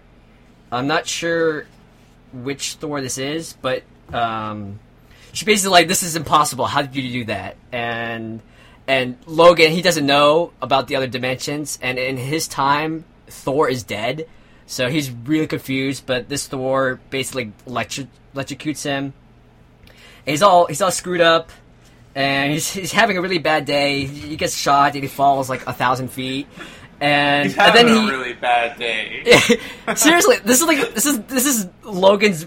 This is if this was like a, a uh, like a comedy movie, it would be called like yeah, like Logan's Bad Day or whatever. I don't know, but uh, so he gets he, he gets shot by Thor. He falls a thousand feet into a forest. Movie. Yeah. Um, he gets attacked and mauled by a tiger. And then he's. Uh, he's this for- isn't this isn't a bad day. This is like like the day Andy dies. That's that's what that is. pretty much. He gets shot in the chest and falls ten thousand feet. Then gets mauled by tigers. well, that, that I mean that's not it. And then Sabretooth shows up, Oh my god! Of course he does. And- why wouldn't he? and then and then they're they're about to duke it out, but nothing really happens after that. It's sort of anticlimactic because um, all of a sudden Storm comes in and breaks up the fight, and she takes away Logan. And Logan, he's confused as hell because um, he's still in the Mark Millar time frame or mindset where Yeah. he believes that he killed all the X Men. But um, I'm not exactly sure which timeline or which universe this is. I'm pretty sure this is like Age of Apocalypse X Men. Um, so well, how 90s does Storm look? I'm sorry, How 90s does Storm look? not that '90s actually. I don't know. Oh, so- Yeah, uh, it's hard to tell, but um, um, you, you'll get to, you'll get to read why I think this is Age of Apocalypse um, timeline. But anyway, so Logan wakes up. He's really confused. Um, he meets a new team of X Men, where apparently it's not him on a team, but it's like his grandson's on the team. Um, and he also, then he runs into Emma Emma Frost, which he thought was dead in his timeline, but in this timeline she's well, alive and she's the new leader of this X Men. And they're trying to figure out what the hell's going on. How did how did Logan end up here? Um, and all of a sudden, uh, the, the the worst day ever in Logan's life continues again because Sabretooth busts down the door because he, he tracked him using his scent. And so the X Men are screwed because um, this particular Sabretooth, he's one of the four horsemen of Apocalypse. So he ends, Oh God! yeah. So he, he shows up with two with uh, two other horsemen. Uh, and Magneto, he, Magneto's in this team of X-Men. He's like, "Oh my God, Logan, you, you suck! You you let them here." So Magneto throws Wolverine like, out the base, like uh, two, like and like a couple miles away. Um, and at this point, Logan's he's just having the worst mind mind bendingly he's he's having like the, a, a really bad mind fuck because he wakes up he like get he gets up and he and, and in the distance walking towards him is another none other than apocalypse so he's just like what the hell's going on why why do i have such bad luck and apocalypse is here and he's gonna rip my face off so And, and here I thought Logan's worst day was when him and, and Spider Man body swapped in Ultimate Spider Man. No, yeah. So Logan just doesn't cut a break here, and you know, um, I'm kind of confused. Like I like it's just his. I don't know. It, the The writing seems a little bit inconsistent on the, how, um, on how powerful his mutant healing factor is. Because I, I I remember in the original run, like it, it takes him a little bit slower to heal up. But here, like he's been reduced to like a skeleton after being struck by lightning, and like the next panel, he's fine again. So, um, convenient plot points, I guess. But other than that, I, I really enjoyed this issue. Uh, the art's uh, it's very dialogue light, um, but the art just it just grabs you and pulls you in, and it's just it's just what one WTF moment after the, after the other. Oh God, it's a tiger. Oh God, it's Victor Creed as a horseman. Oh God, it's apocalypse. What's going on? So, um, yeah. Logan just like, what a day. Ma- oh, gee, Willikers. So awesome. So Stan, you got you got another one? yeah, um, I want to read Old Man Logan. It's been so long since I read the original um, run of him, and now he's getting his own like ongoing. He's going to be part of the new X Men team after Secret Wars. Yeah. Yeah. I just really want to like read it. But yeah, um, my next book is Batgirl Forty One. Now, um, I dropped Batgirl back when a few issues after the redesign because um, I think my reasoning was that it was it was starting to feel a little bit too repetitive and didn't seem that much didn't seem too interesting. Um, but now that uh, Jim Gordon is officially Batman, this issue um, advertised the fact that Jim Gordon Batman was going to be going after Batgirl, and I was like, "Whoa, that's crazy! They're you know father and daughter. How's that going to work?" Um, issue's pretty cool. Um, I think Babs Tarr is this is the first time she's taken over the art like completely, 100, percent and it, it's really good. And the arts the art style is good. I, I like the um, the cartoony aesthetic to it, kind of. And um, it's just my favorite part is just how Barbara interacts with, you know, Jim, and that's like some of the best moments in the comic because he comes to her house to talk to her, and first of all, she's like, "Why'd you shave your mustache?" Which is like my question. Like, why would you do that? You, don't have to have the mustache. I don't. I don't understand why the mus- mustache like gets in the way of his costume. Well, you also you also had the same pet peeve when uh, when Aquaman shaved his beard. I'm just very pro facial hair, honestly. Um, and I, my biggest criticism when we saw that first episode of Gotham was like, "Where's his mustache?"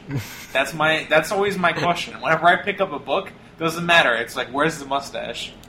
Pick the mustache Batgirl, is the source of his power. Seriously. I, I couldn't get over the lack of the mustache either. I was like, I it, I could I didn't even recognize it was Jim Gordon when I was reading like previews. So, yeah. The mu- mustache, you know, makes a pretty pretty bold statement about a about a person. You know, you got a mustache. There's an there's an episode of Inspector Gadget where he just has a mustache for no reason. the whole the whole episode, he just has a mustache. They don't address it. They don't address it, or they barely address it, and that's because Inspector Gadget had a mustache at one point, and then he did mustaches. Anyway, Batgirl. So, um, basically, he comes to Barbara and he's like, "I got something to tell you. I'm actually Batman," and he he just straight up tells Batgirl, Bar- Barbara, that he's Batman, and she's like, "Oh." Oh, he's like, yeah, I, I had to tell you because it's a dangerous line of work, and I can't keep these secrets from my family.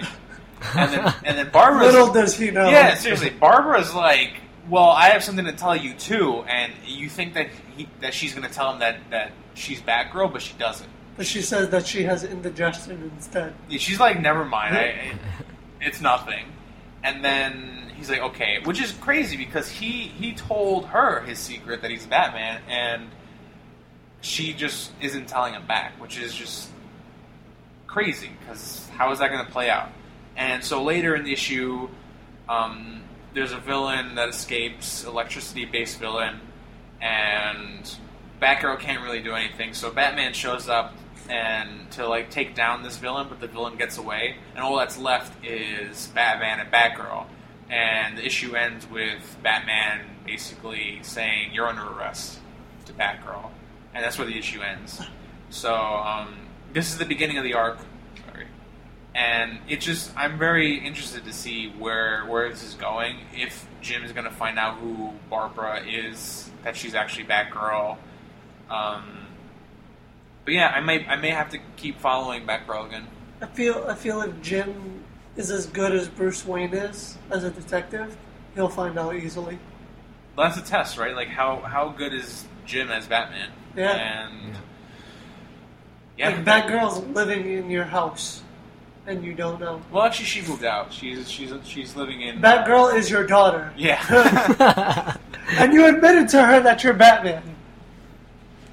Well, So, she's been Batgirl for a long time, and he hasn't known. I don't so, give a fuck. I Stan, know, man. um, how that- old is Barbara in this run? Like 17, 18? No, she's. I think. I, I would say she's just out of college. Okay. So she's probably like early twenties. In in this in this book. Um, Okay. Because she she just recently moved in to a different to Burnside basically, and How the fuck does she have the money to be Batgirl and have a like have her own apartment? Well, see, she works for like a tech company, I think, in the um, in this new run. But she got the hookups from Bruce. Bruce gave her the original Batgirl uh, gear. yeah, so- he's got the money. He's got he's got it. He's got it good. So Bruce Bruce is the sugar daddy. he like spreads that cash around. He's like, "You want to be a vigilante? like, here goes, just spreading out the Money, money." uh, you fight crime, I give you money. He's like, "I got two rules: you fight crime, you leave me alone with my footage." That's it. That's that's Batman's two rules. He's he's on the computer and Barbara walks in. What was my second rule? Leave me alone. Barbara, footage, get out. but yeah, I'm, I'm interested to see where this is going. I'm definitely going to pick up uh, Batgirl 42. One of the things that I like is that Batgirl has an increase in price like Harley has. It's still 2.99 as far as I remember. That's awesome. So it's still it's. you know, looks price out is for the people. She she knows. Forty-one. She's doing it for you. Stan. Just for you. Yeah, that's why I might keep following it, see see where this goes. Um, and I like um, Babs Tarr's um, art. She does good art, so yeah, definitely recommended. And it's a good jumping on on point too, because even though it's it's forty one, it kind of like introduces the conflict between Batgirl and Batman. Which is like a first. Yeah, so it's um good place to start, I think. Yeah. Sounds good. Cool, cool. Nice. Chris, you're up. All right. Um. So, Stan, me and you can tag. T- uh. Oh my God. We could tag team. Uh, on this one because he also read it to uh, X Men '92. Um, I read it a little bit. I didn't read the whole thing, but what I did read, I liked. Yeah, So you, I can, you can take the lion's share of it. Okay. Um, I guess like mostly everyone at, our age, you know, we all grew up with the the animated X Men cartoon. 1992 with the most amazing.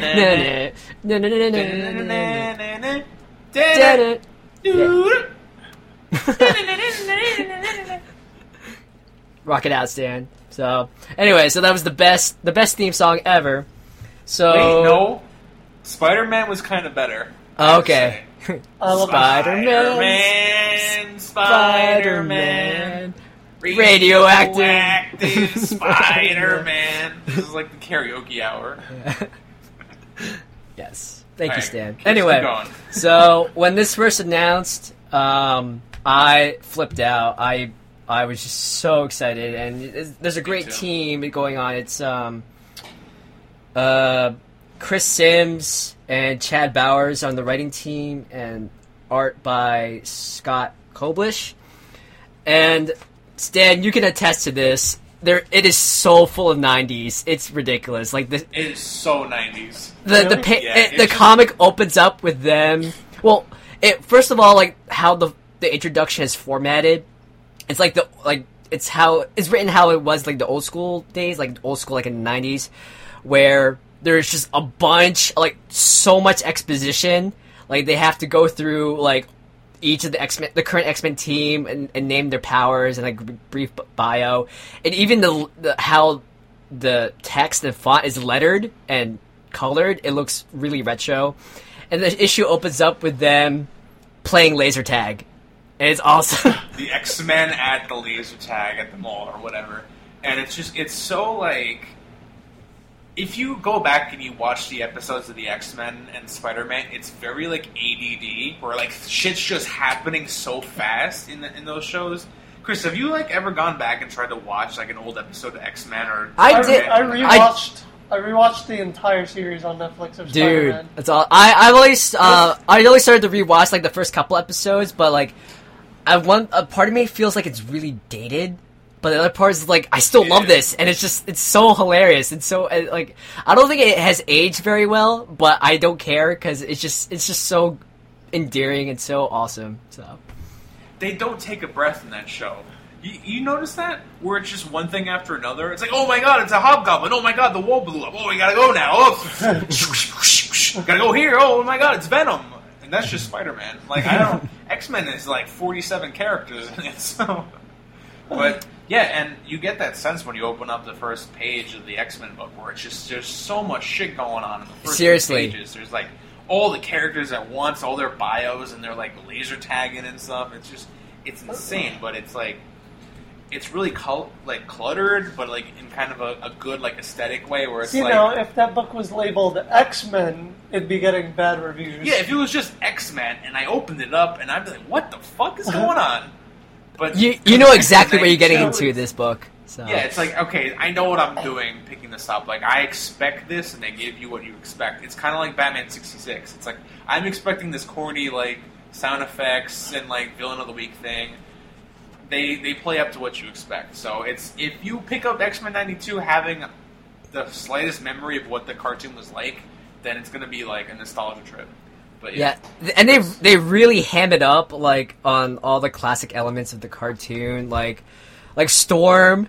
Like every time she uses her power, she has to say, she says something really over dramatic, like "By the gods of Mother Africa, I summon the winds." And then literally every time she sa- or, or, or every time she gets hit, she sa- she shouts like "Oh goddess," and she gets knocked off, and it's so funny. And then you have Gambit, where like they're they're hamming up his his Cajun accent really badly. So it's so uh, it's so funny. Um, What I like about the the book is that they have like the Fox Kids like cartoon censors come in. Like whenever someone's Oh, about yeah. to say something yeah, someone's about to say something inappropriate and then you see a big red stamp is like inappropriate, say this instead. It's like it's a completely new word bubble. Like they just come, like they put an X over what they're originally gonna say. Like if it was gonna be too risky, they just put an X and they're like, no, actually say this because they said something like one of the characters said something kind of sexual, about the beast, about Beast or something. And they're like, no, no, no, no. Say say this much more tame thing instead. And it's, it's hilarious how they they like left all that stuff in. Yeah, that cracked me up. great. It was great. And like another thing they hammed up was like the the giant rivalry between Wolverine and Cyclops. To, they they just handed up like like uh, they're in reality. uh, If this is a real thing, there was there was no reason for them to be pissed off, but they they were just playing off of that dynamic that was really prevalent in the comic. It was just uh, and uh, now that I'm looking through this comic again, after you mentioned like it's really like sort of fast paced action every single five seconds. Like you're totally right. Like the first two three pages is, is um, laser tag, and the next page or next page the Sentinels attack, and they're like destroying the entire laser arena, and then um um and then and then it, it's just and after that all of a sudden oh one of my favorite parts of the comic book is um, Senator Kelly. He's a he's a baron of this world, and he, he rides in on this chariot with like a toga that that- that's like Doctor Doom's cloak, and like the brooch is like a mini Doctor Doom mask. it's like it's like oh, it's so funny, and um, so he's like the leader of this world, um, and uh, through Senator Kelly, we figure out more about the X Men '92 universe, where uh, there was a giant war that broke out between the Brotherhood of Evil Mutants and X Men. Um, the X Men were victorious, and um, because of that, Senator Ke- or Baron Kelly, he was like, "Oh yeah, we can trust mutants." Okay. So the X Men, these are cool guys, but everyone else, we're gonna send them for therapy. So they send them to this this new um, uh, facility called. Uh, See, this is this is where I see Stan's point come in, like all over the place. Yeah, yeah. So but in, that, a, but in a good way. It's Yeah. like we're fighting, and then they give us backstory, and then X Men go into therapy. Pretty much. So they're sent to this research facility called Clear Mountain, um, and it's it's a lot like Clockwork Orange. Like it's like this really radical, um, uh, psychological therapy center uh, with these experimental methods, and the school is run by Cassandra Nova. And if that name's not familiar to you, um, basically Cassandra Nova is like the evil doppelganger of Charles Xavier. So she has like super amazing psionic powers that rival Charles.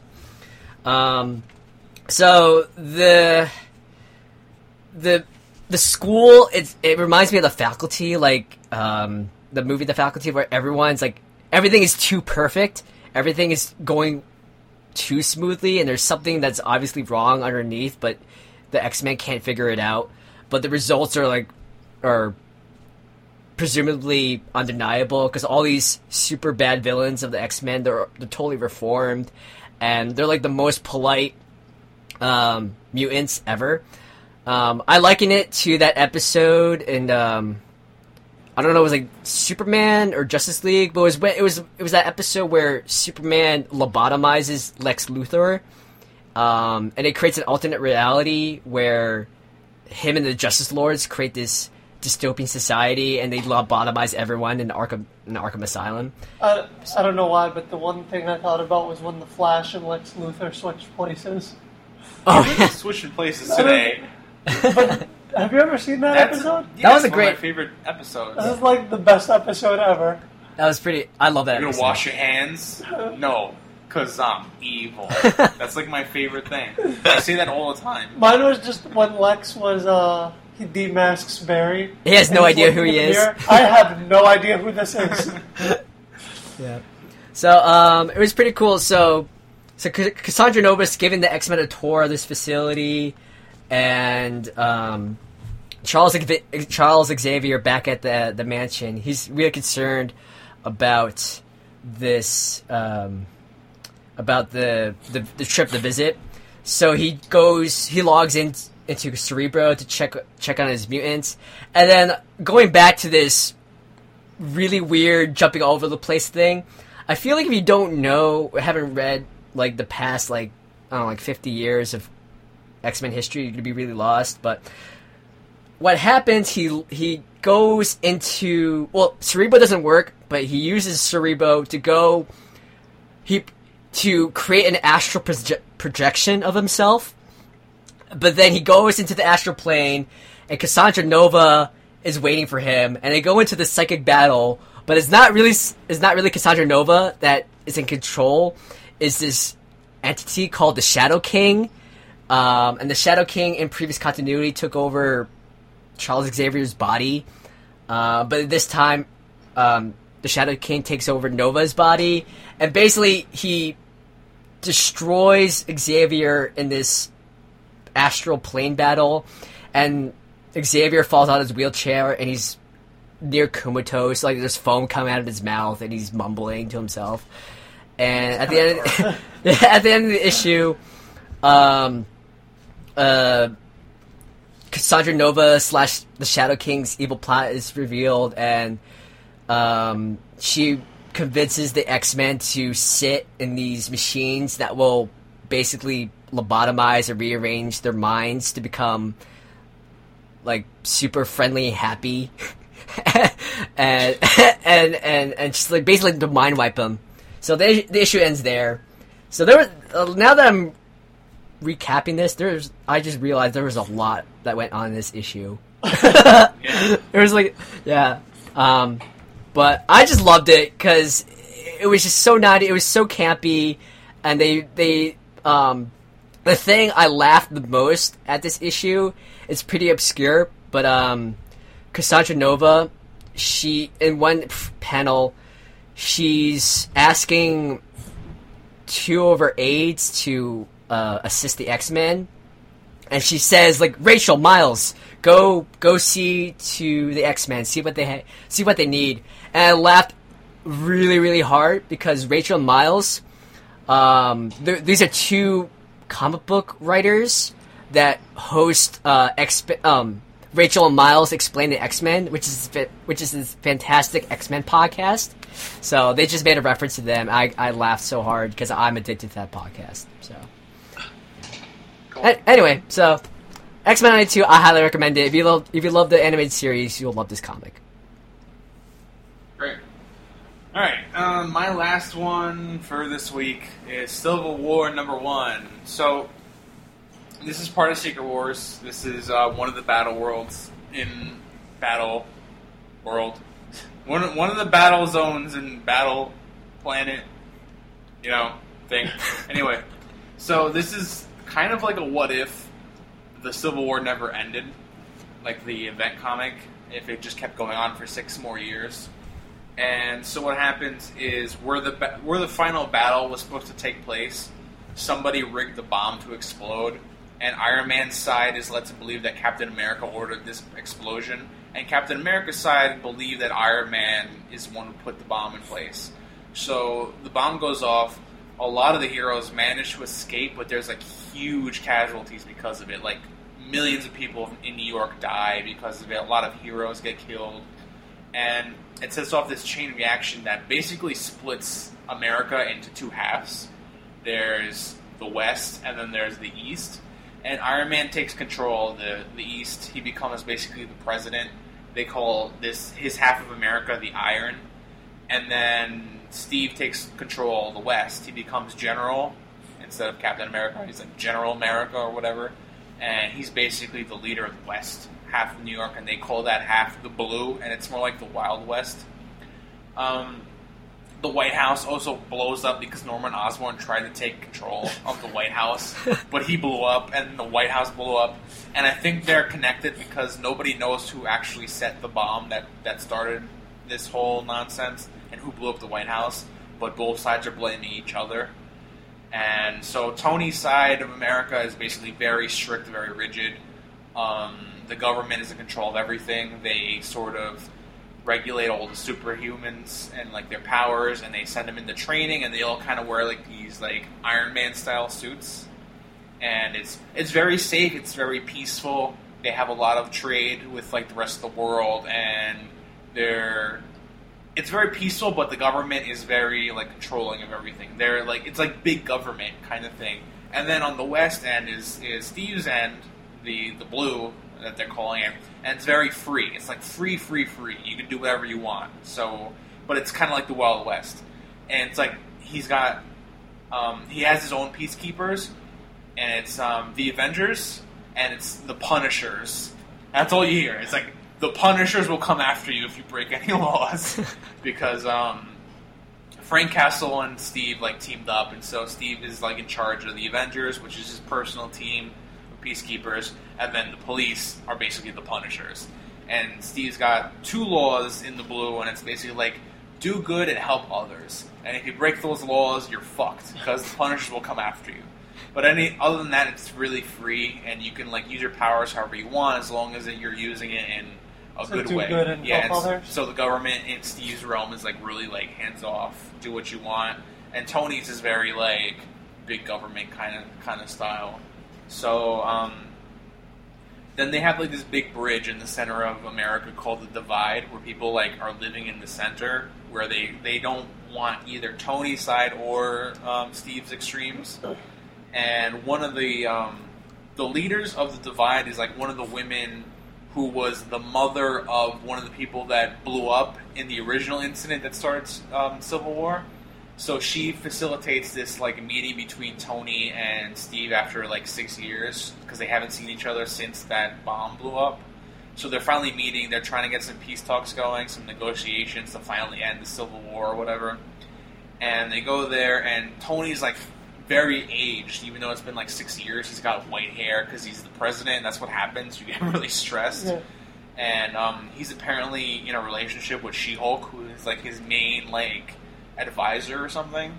And so they go in there together, and Steve's got Peter with him, Peter Parker, but he's the Falcon also, because you know in the Civil, Civil in the Civil War timeline, everyone knows that he's Peter Yeah. because he he unmasked, and they never retcon that here. So everyone knows who Peter is, so he doesn't wear a mask anymore, but he wears like the Falcon outfit, and so he's like um, Steve's main like enforcer or whatever. So they all meet up, and um, Tony's like, I want to like start.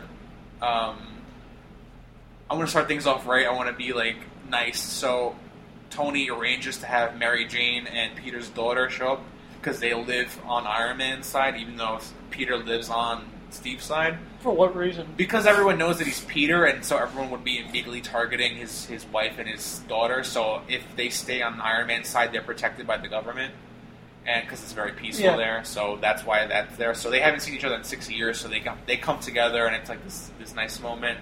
And so they start having these talks, and they start like negotiating things, and like Tone. Steve is like, I need more access to trade because our resources are cut off because you're controlling all of them, and he's like, I need more land because my people are like overpopulated because it's so like prosperous or whatever the fuck.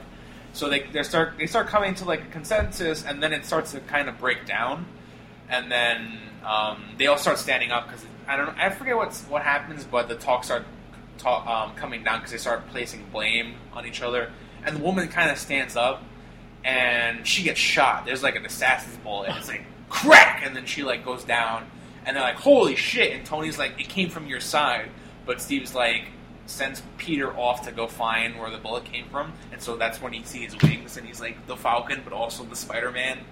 So he, he finds the gun, and he finds out that it, that it's um, Tony's tech. So it came from Tony's side, but the gun was fired on Steve's side. So Steve's like, I don't know if you realize this, but the the way the bullet came in, that was that bullet was meant for me. So this basically happened. They basically the talks are completely broken down at this point, and they basically split up. And Tony goes off, and then Peter and Steve have to go off, and and um, Steve is completely doesn't like believe Tony at all, and he's like, "This is it. We're gonna end this civil war now." And that's basically where the comic ends, where it's like this whole thing is escalating. We're gonna like end it, like finally gonna end it for war. Like it's gonna be a huge battle. But um, there's this whole thing underlying. It's like what's actually happening? Like who set off this bomb? Who blew up the White House? Who shot this woman? Where you know who is this assassin? So it's this whole like background stuff that's kind of like who's keeping this war going when it should end? Because every time you think it's going to end, something happens that escalates it instead.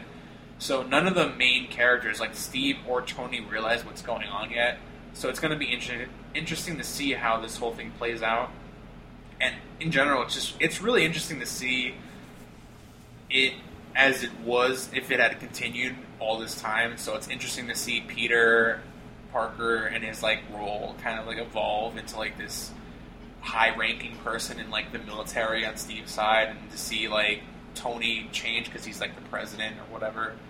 So it's cool. It's like very political. It's a very like politically charged like critique on like the government, like we, we, our government. It seems like a like um like they're critiquing like both Republicans and Democrats and like how, how both are kind of like flawed. It's like this whole like thing. It's hasn't doesn't have a lot of superhero punching each other in the head yet, but I think they're getting to that. But as like an interesting like political thriller, it's like it's pretty cool. Um, so if you like the original Civil War, if you like that storyline, and, if you want to see that play out more, and kind of see this political thing play out, then I definitely recommend it. It's um, it's one of the better Secret Wars tie-ins, I think, because it's it's just got so many things going on at once that it, it's it's interesting. They don't really make any reference to the, the greater like Doctor Doom Secret Wars shit going on, so it feels very contained. So you can kind of like pick it up without knowing anything else about um, Secret Wars. But yeah, it was cool. Nice. Uh, I picked up that issue, but I did, I didn't have a chance to read it, so I'm doubly excited now. So thanks. All right. Uh, You're welcome. Yeah. Um, one last review. Yeah. Oh, Yep. all right.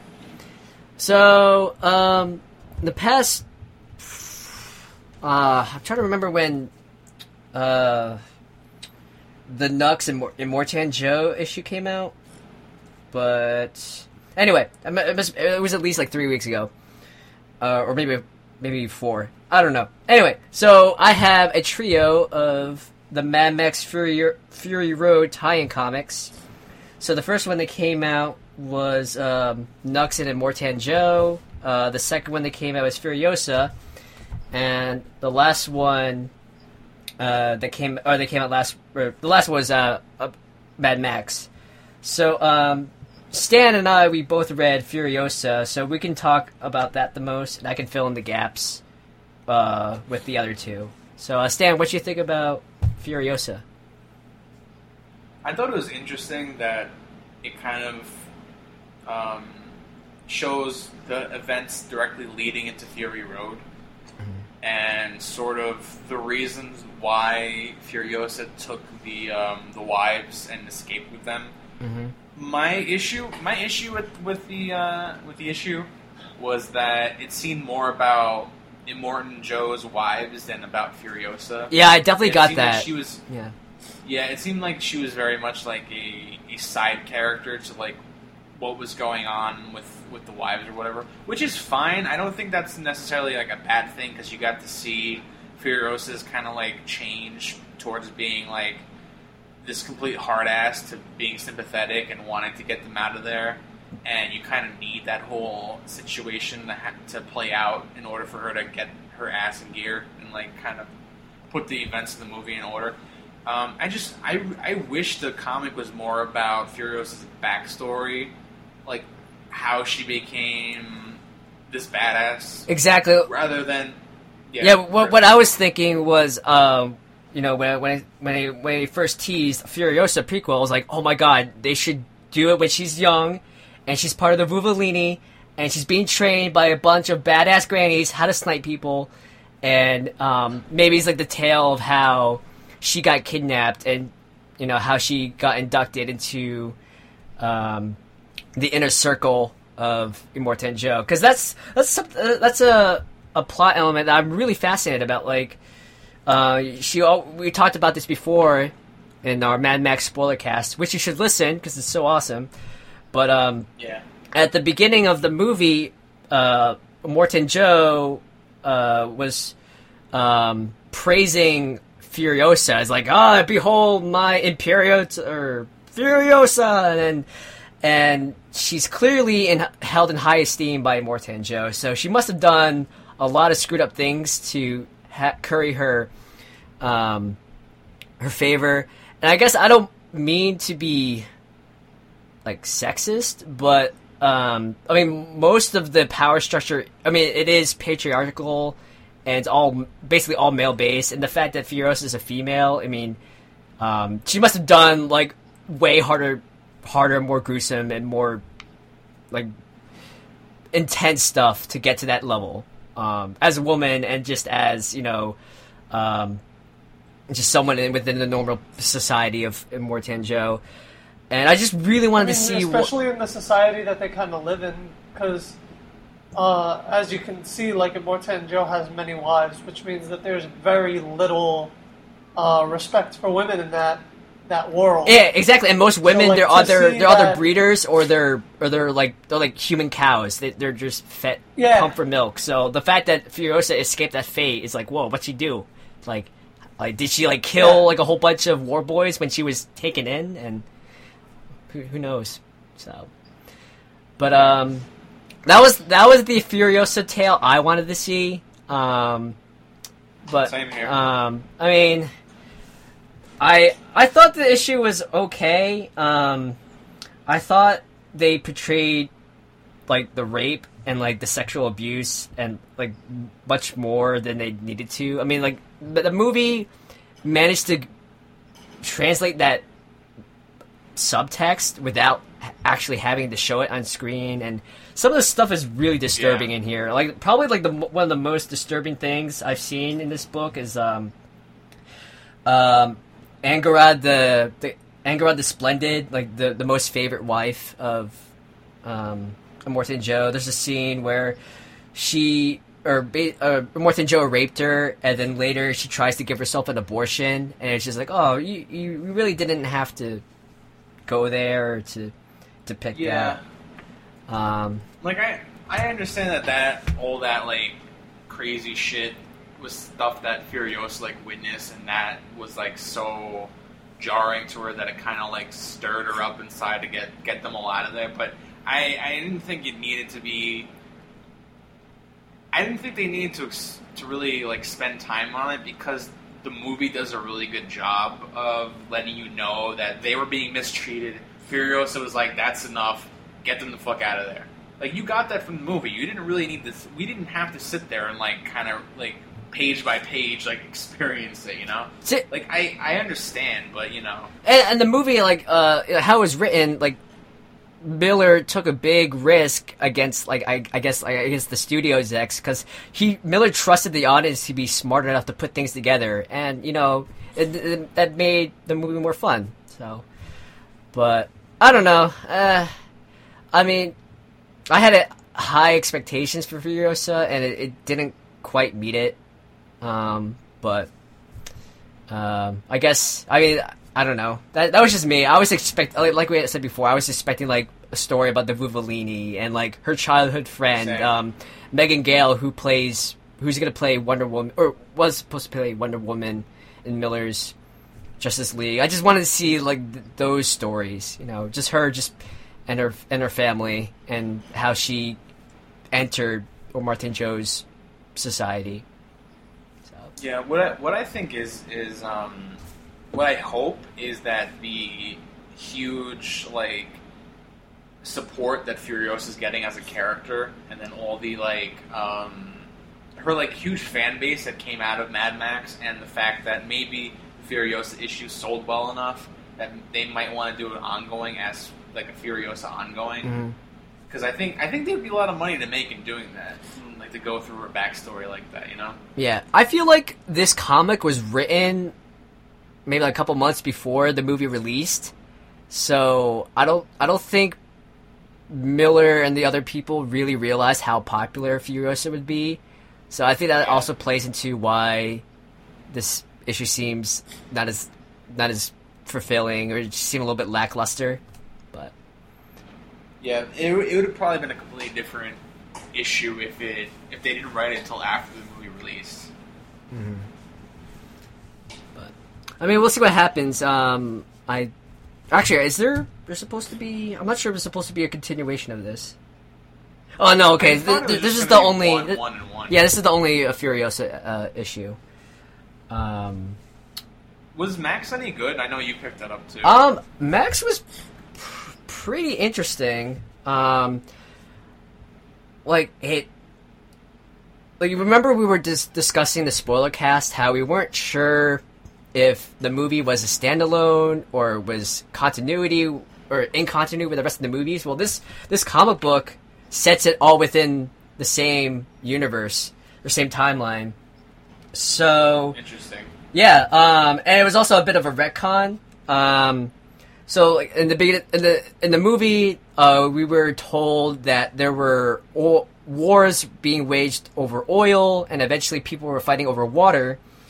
Um, so during this societal collapse was when the first movie was starting to take place. So that was when um, uh, the world was already going to shit, but Max was still a good cop um, who basically got burnt out uh, and changed because he witnessed his wife and son get murdered by a motorcycle gang.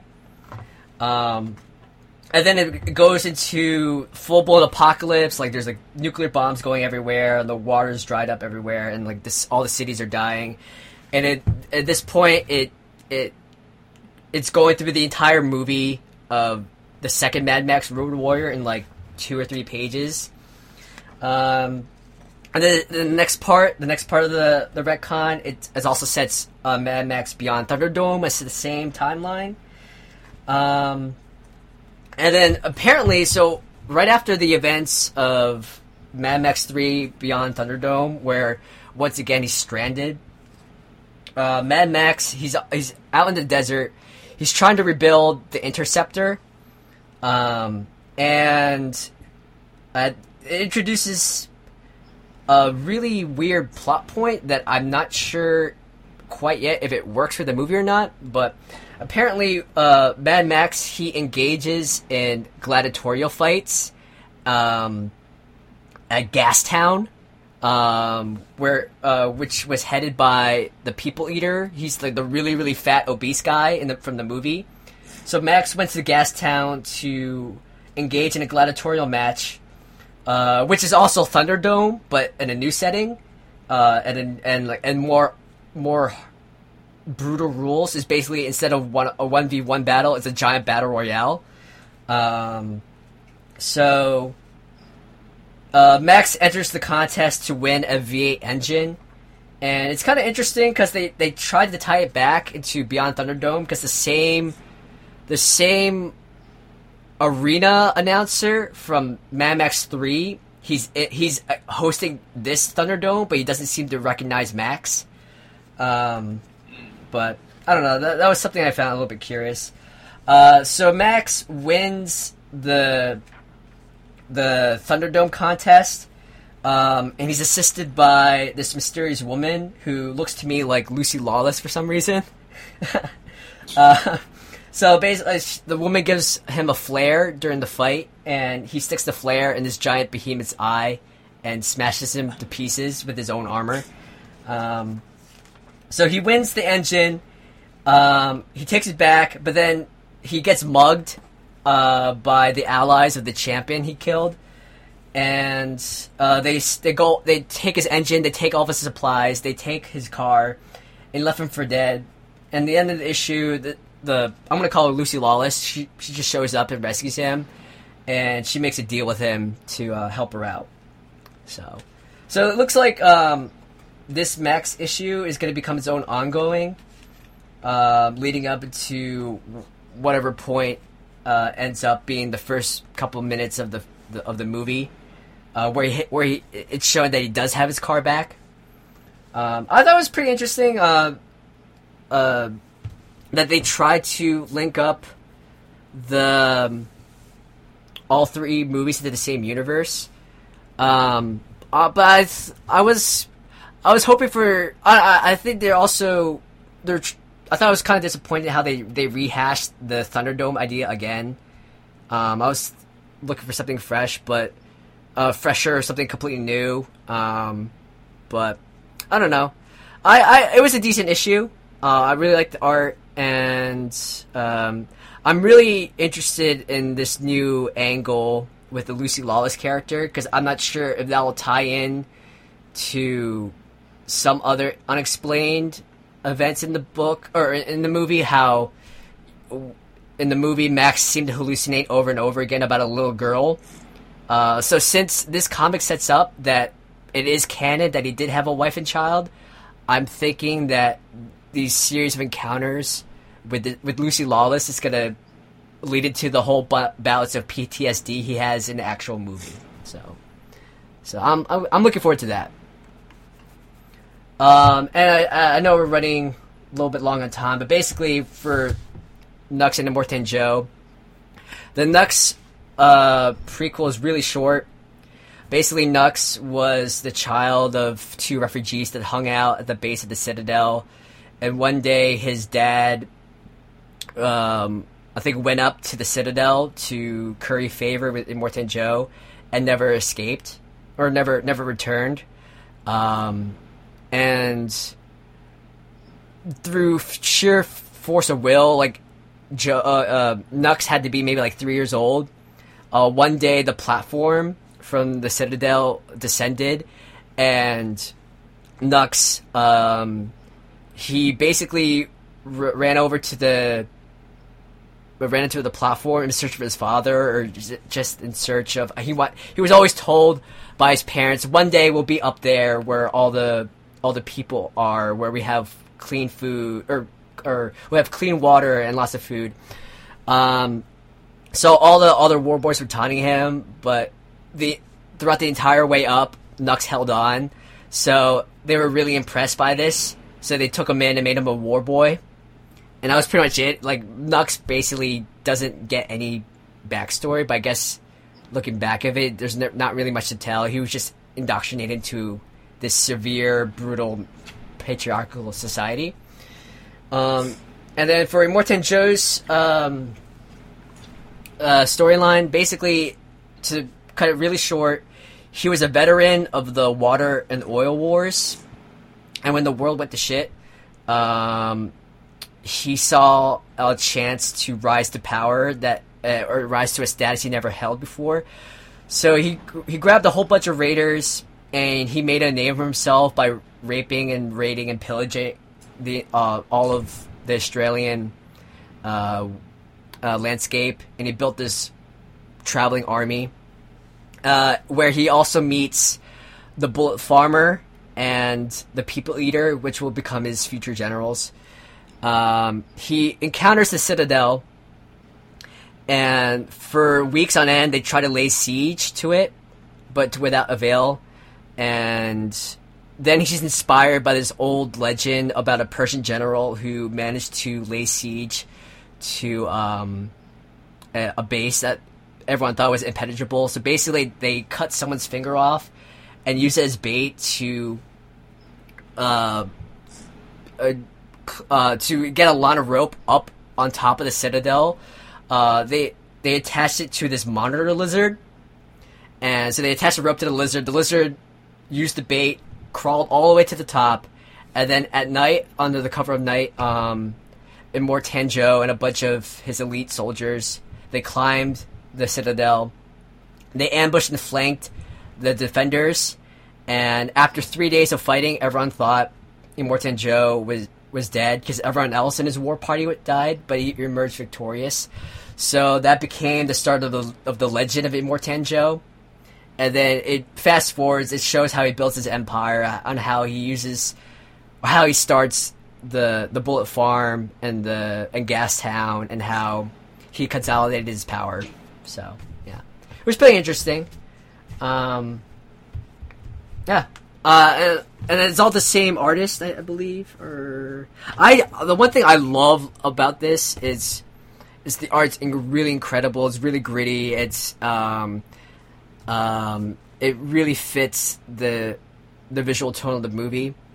And another interesting, I, I thought, or interesting point, um, was all these stories are being told, um, as if they already happened. So, the narrator he's this old man with all this script, uh, like cut and tattooed to his body, and uh, it's it's not it's unclear how far in the future this takes place, but it's definitely after the, the events of the movie.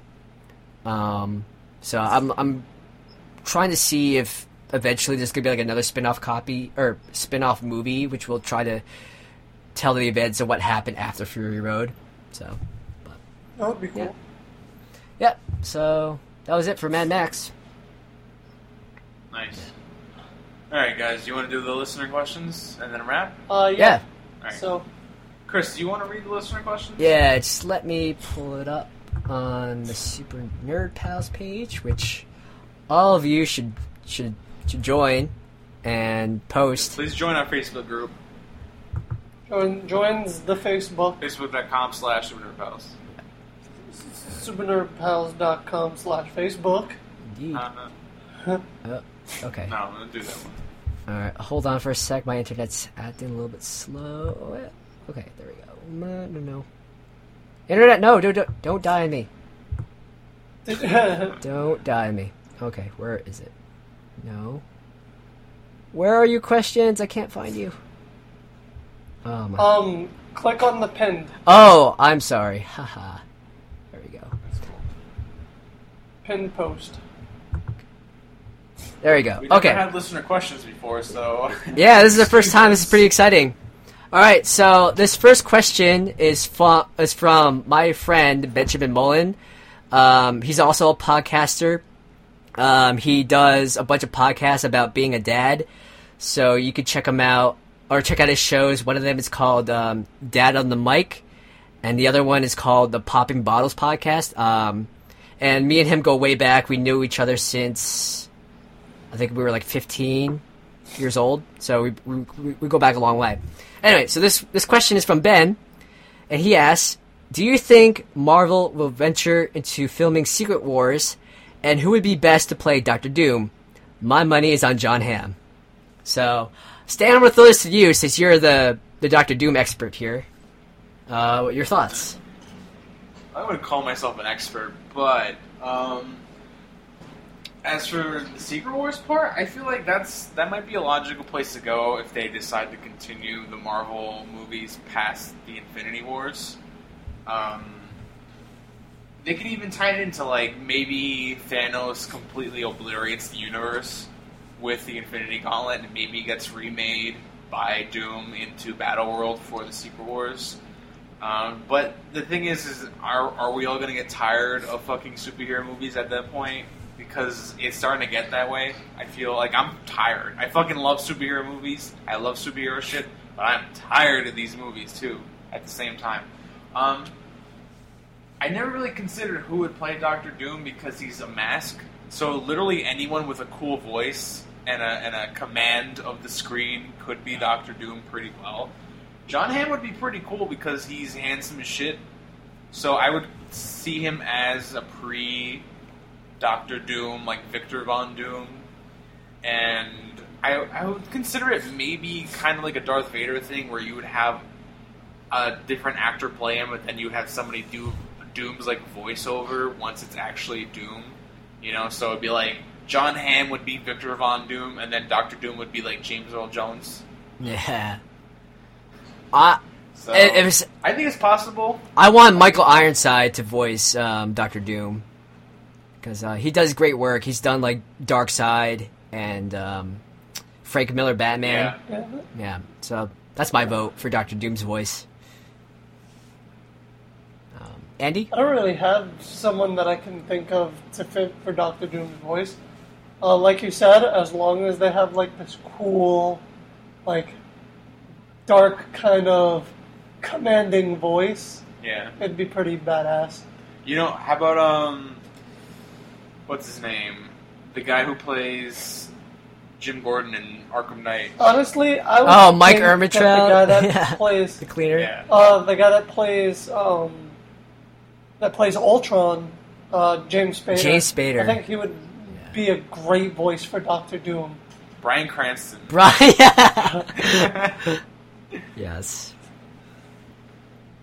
Yeah, I could go with all that. Aaron Paul. no, Yeah. not Aaron Paul. Aaron Paul. He just adds. Vin He's, Diesel. he's gonna be there. Fantastic Four, bitch. no, you'd have Vin Diesel as Vin Doctor Diesel.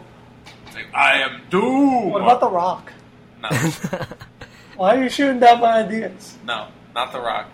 Go away, Stan. Rock is too charismatic. Oh, I don't think The Rock would be good as as Doom because he's too mugging. You know, he like mugs at the camera a lot. He's he's Dwayne Johnson. You know, It's true. He wouldn't he wouldn't do good with a mask on his face. You need that pretty like that pretty face on screen for everyone to look at. Okay. You know what I mean? Mhm. All right. Yeah. So uh, next you- question. No, but Or wait. you wanna? What do you think the Secret Wars movie is like a viable thing? Probably not. No. Maybe as like a miniseries TV show or something. Yeah. Uh, but but as for a movie, maybe not. I, I don't think so either, because just because of the, all the rights issues, like you, like to do it justice, you need all the X Men and Fantastic Four and and you know I I mean I I mean so they Marvel pulled it off with Sony to get Spider Man, but I don't know if you know Fox will come to the table and the rest of Sony will come to the table for the rest of their. I mean, Disney will just put a fucking sack of money on the table and be like, Yeah, you gotta imagine. It's like, it. it, this is like the House of Mickey Mouse, man. They got they got those bags of cash. If if it, if it'll make them money, I'm sure they'll find a way. You know. yeah. it's like Jurassic Park. They'll find a way. Yeah, exactly. So. All right, next question. Thanks, thanks Ben for submitting our very first listener question. Yeah, we really appreciate Ben, and uh, check out his podcast. Uh, it's really great. All right, so we have our second question by Luis Rebeldo, and he asks, "How do you feel about cross media? Do you feel it's harmful to a franchise when the player needs to continue the story in a comic slash novel form, or does it open new opportunities?" It's a tough question. Yeah. Uh, Chris, do you want to be the first? mm, What are your thoughts?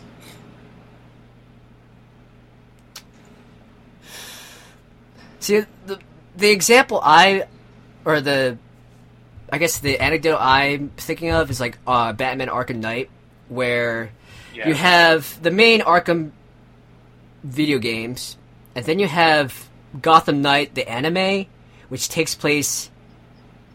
No, I'm sorry, Assault on Arkham Asylum. Um, it's, it's the Yeah. animated movie that came out maybe last year, uh, which features the Suicide Squad.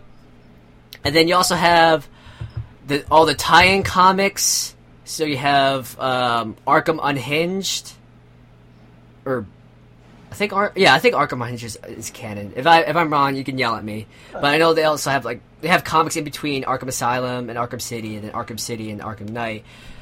Um, I don't think the cross media is harmful. I only I think it's if it's handled right, it can only enhance the experience or just give you an additional layer of connectivity between the two. Um,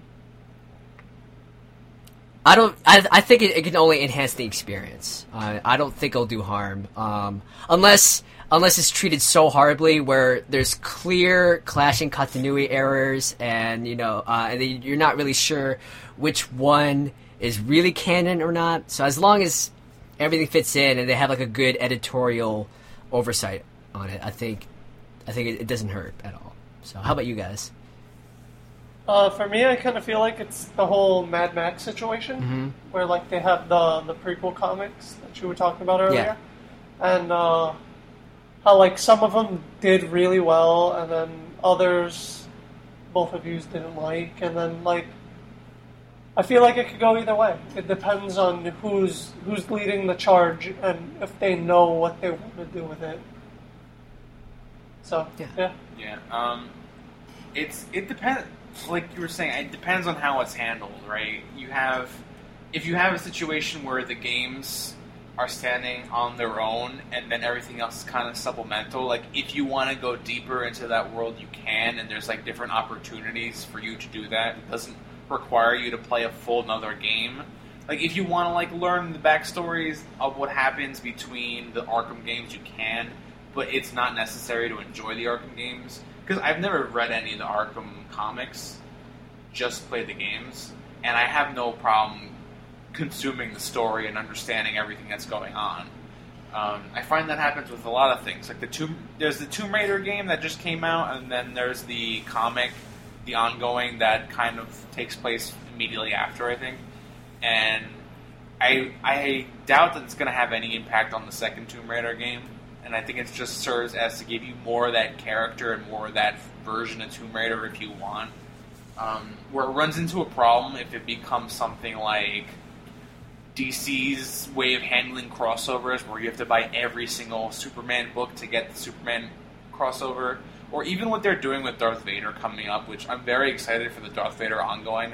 But you have to follow both Vader and Star Wars to get the whole story.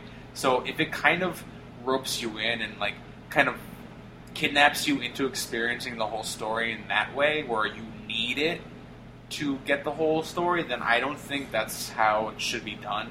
I think it should be done more of a sense of the Injustice comic book, too, especially where it's like you don't have to read the book to get the story of Injustice, but the book is really fucking good on its own, where you can kind of consume either or and still get a good solid story out of it.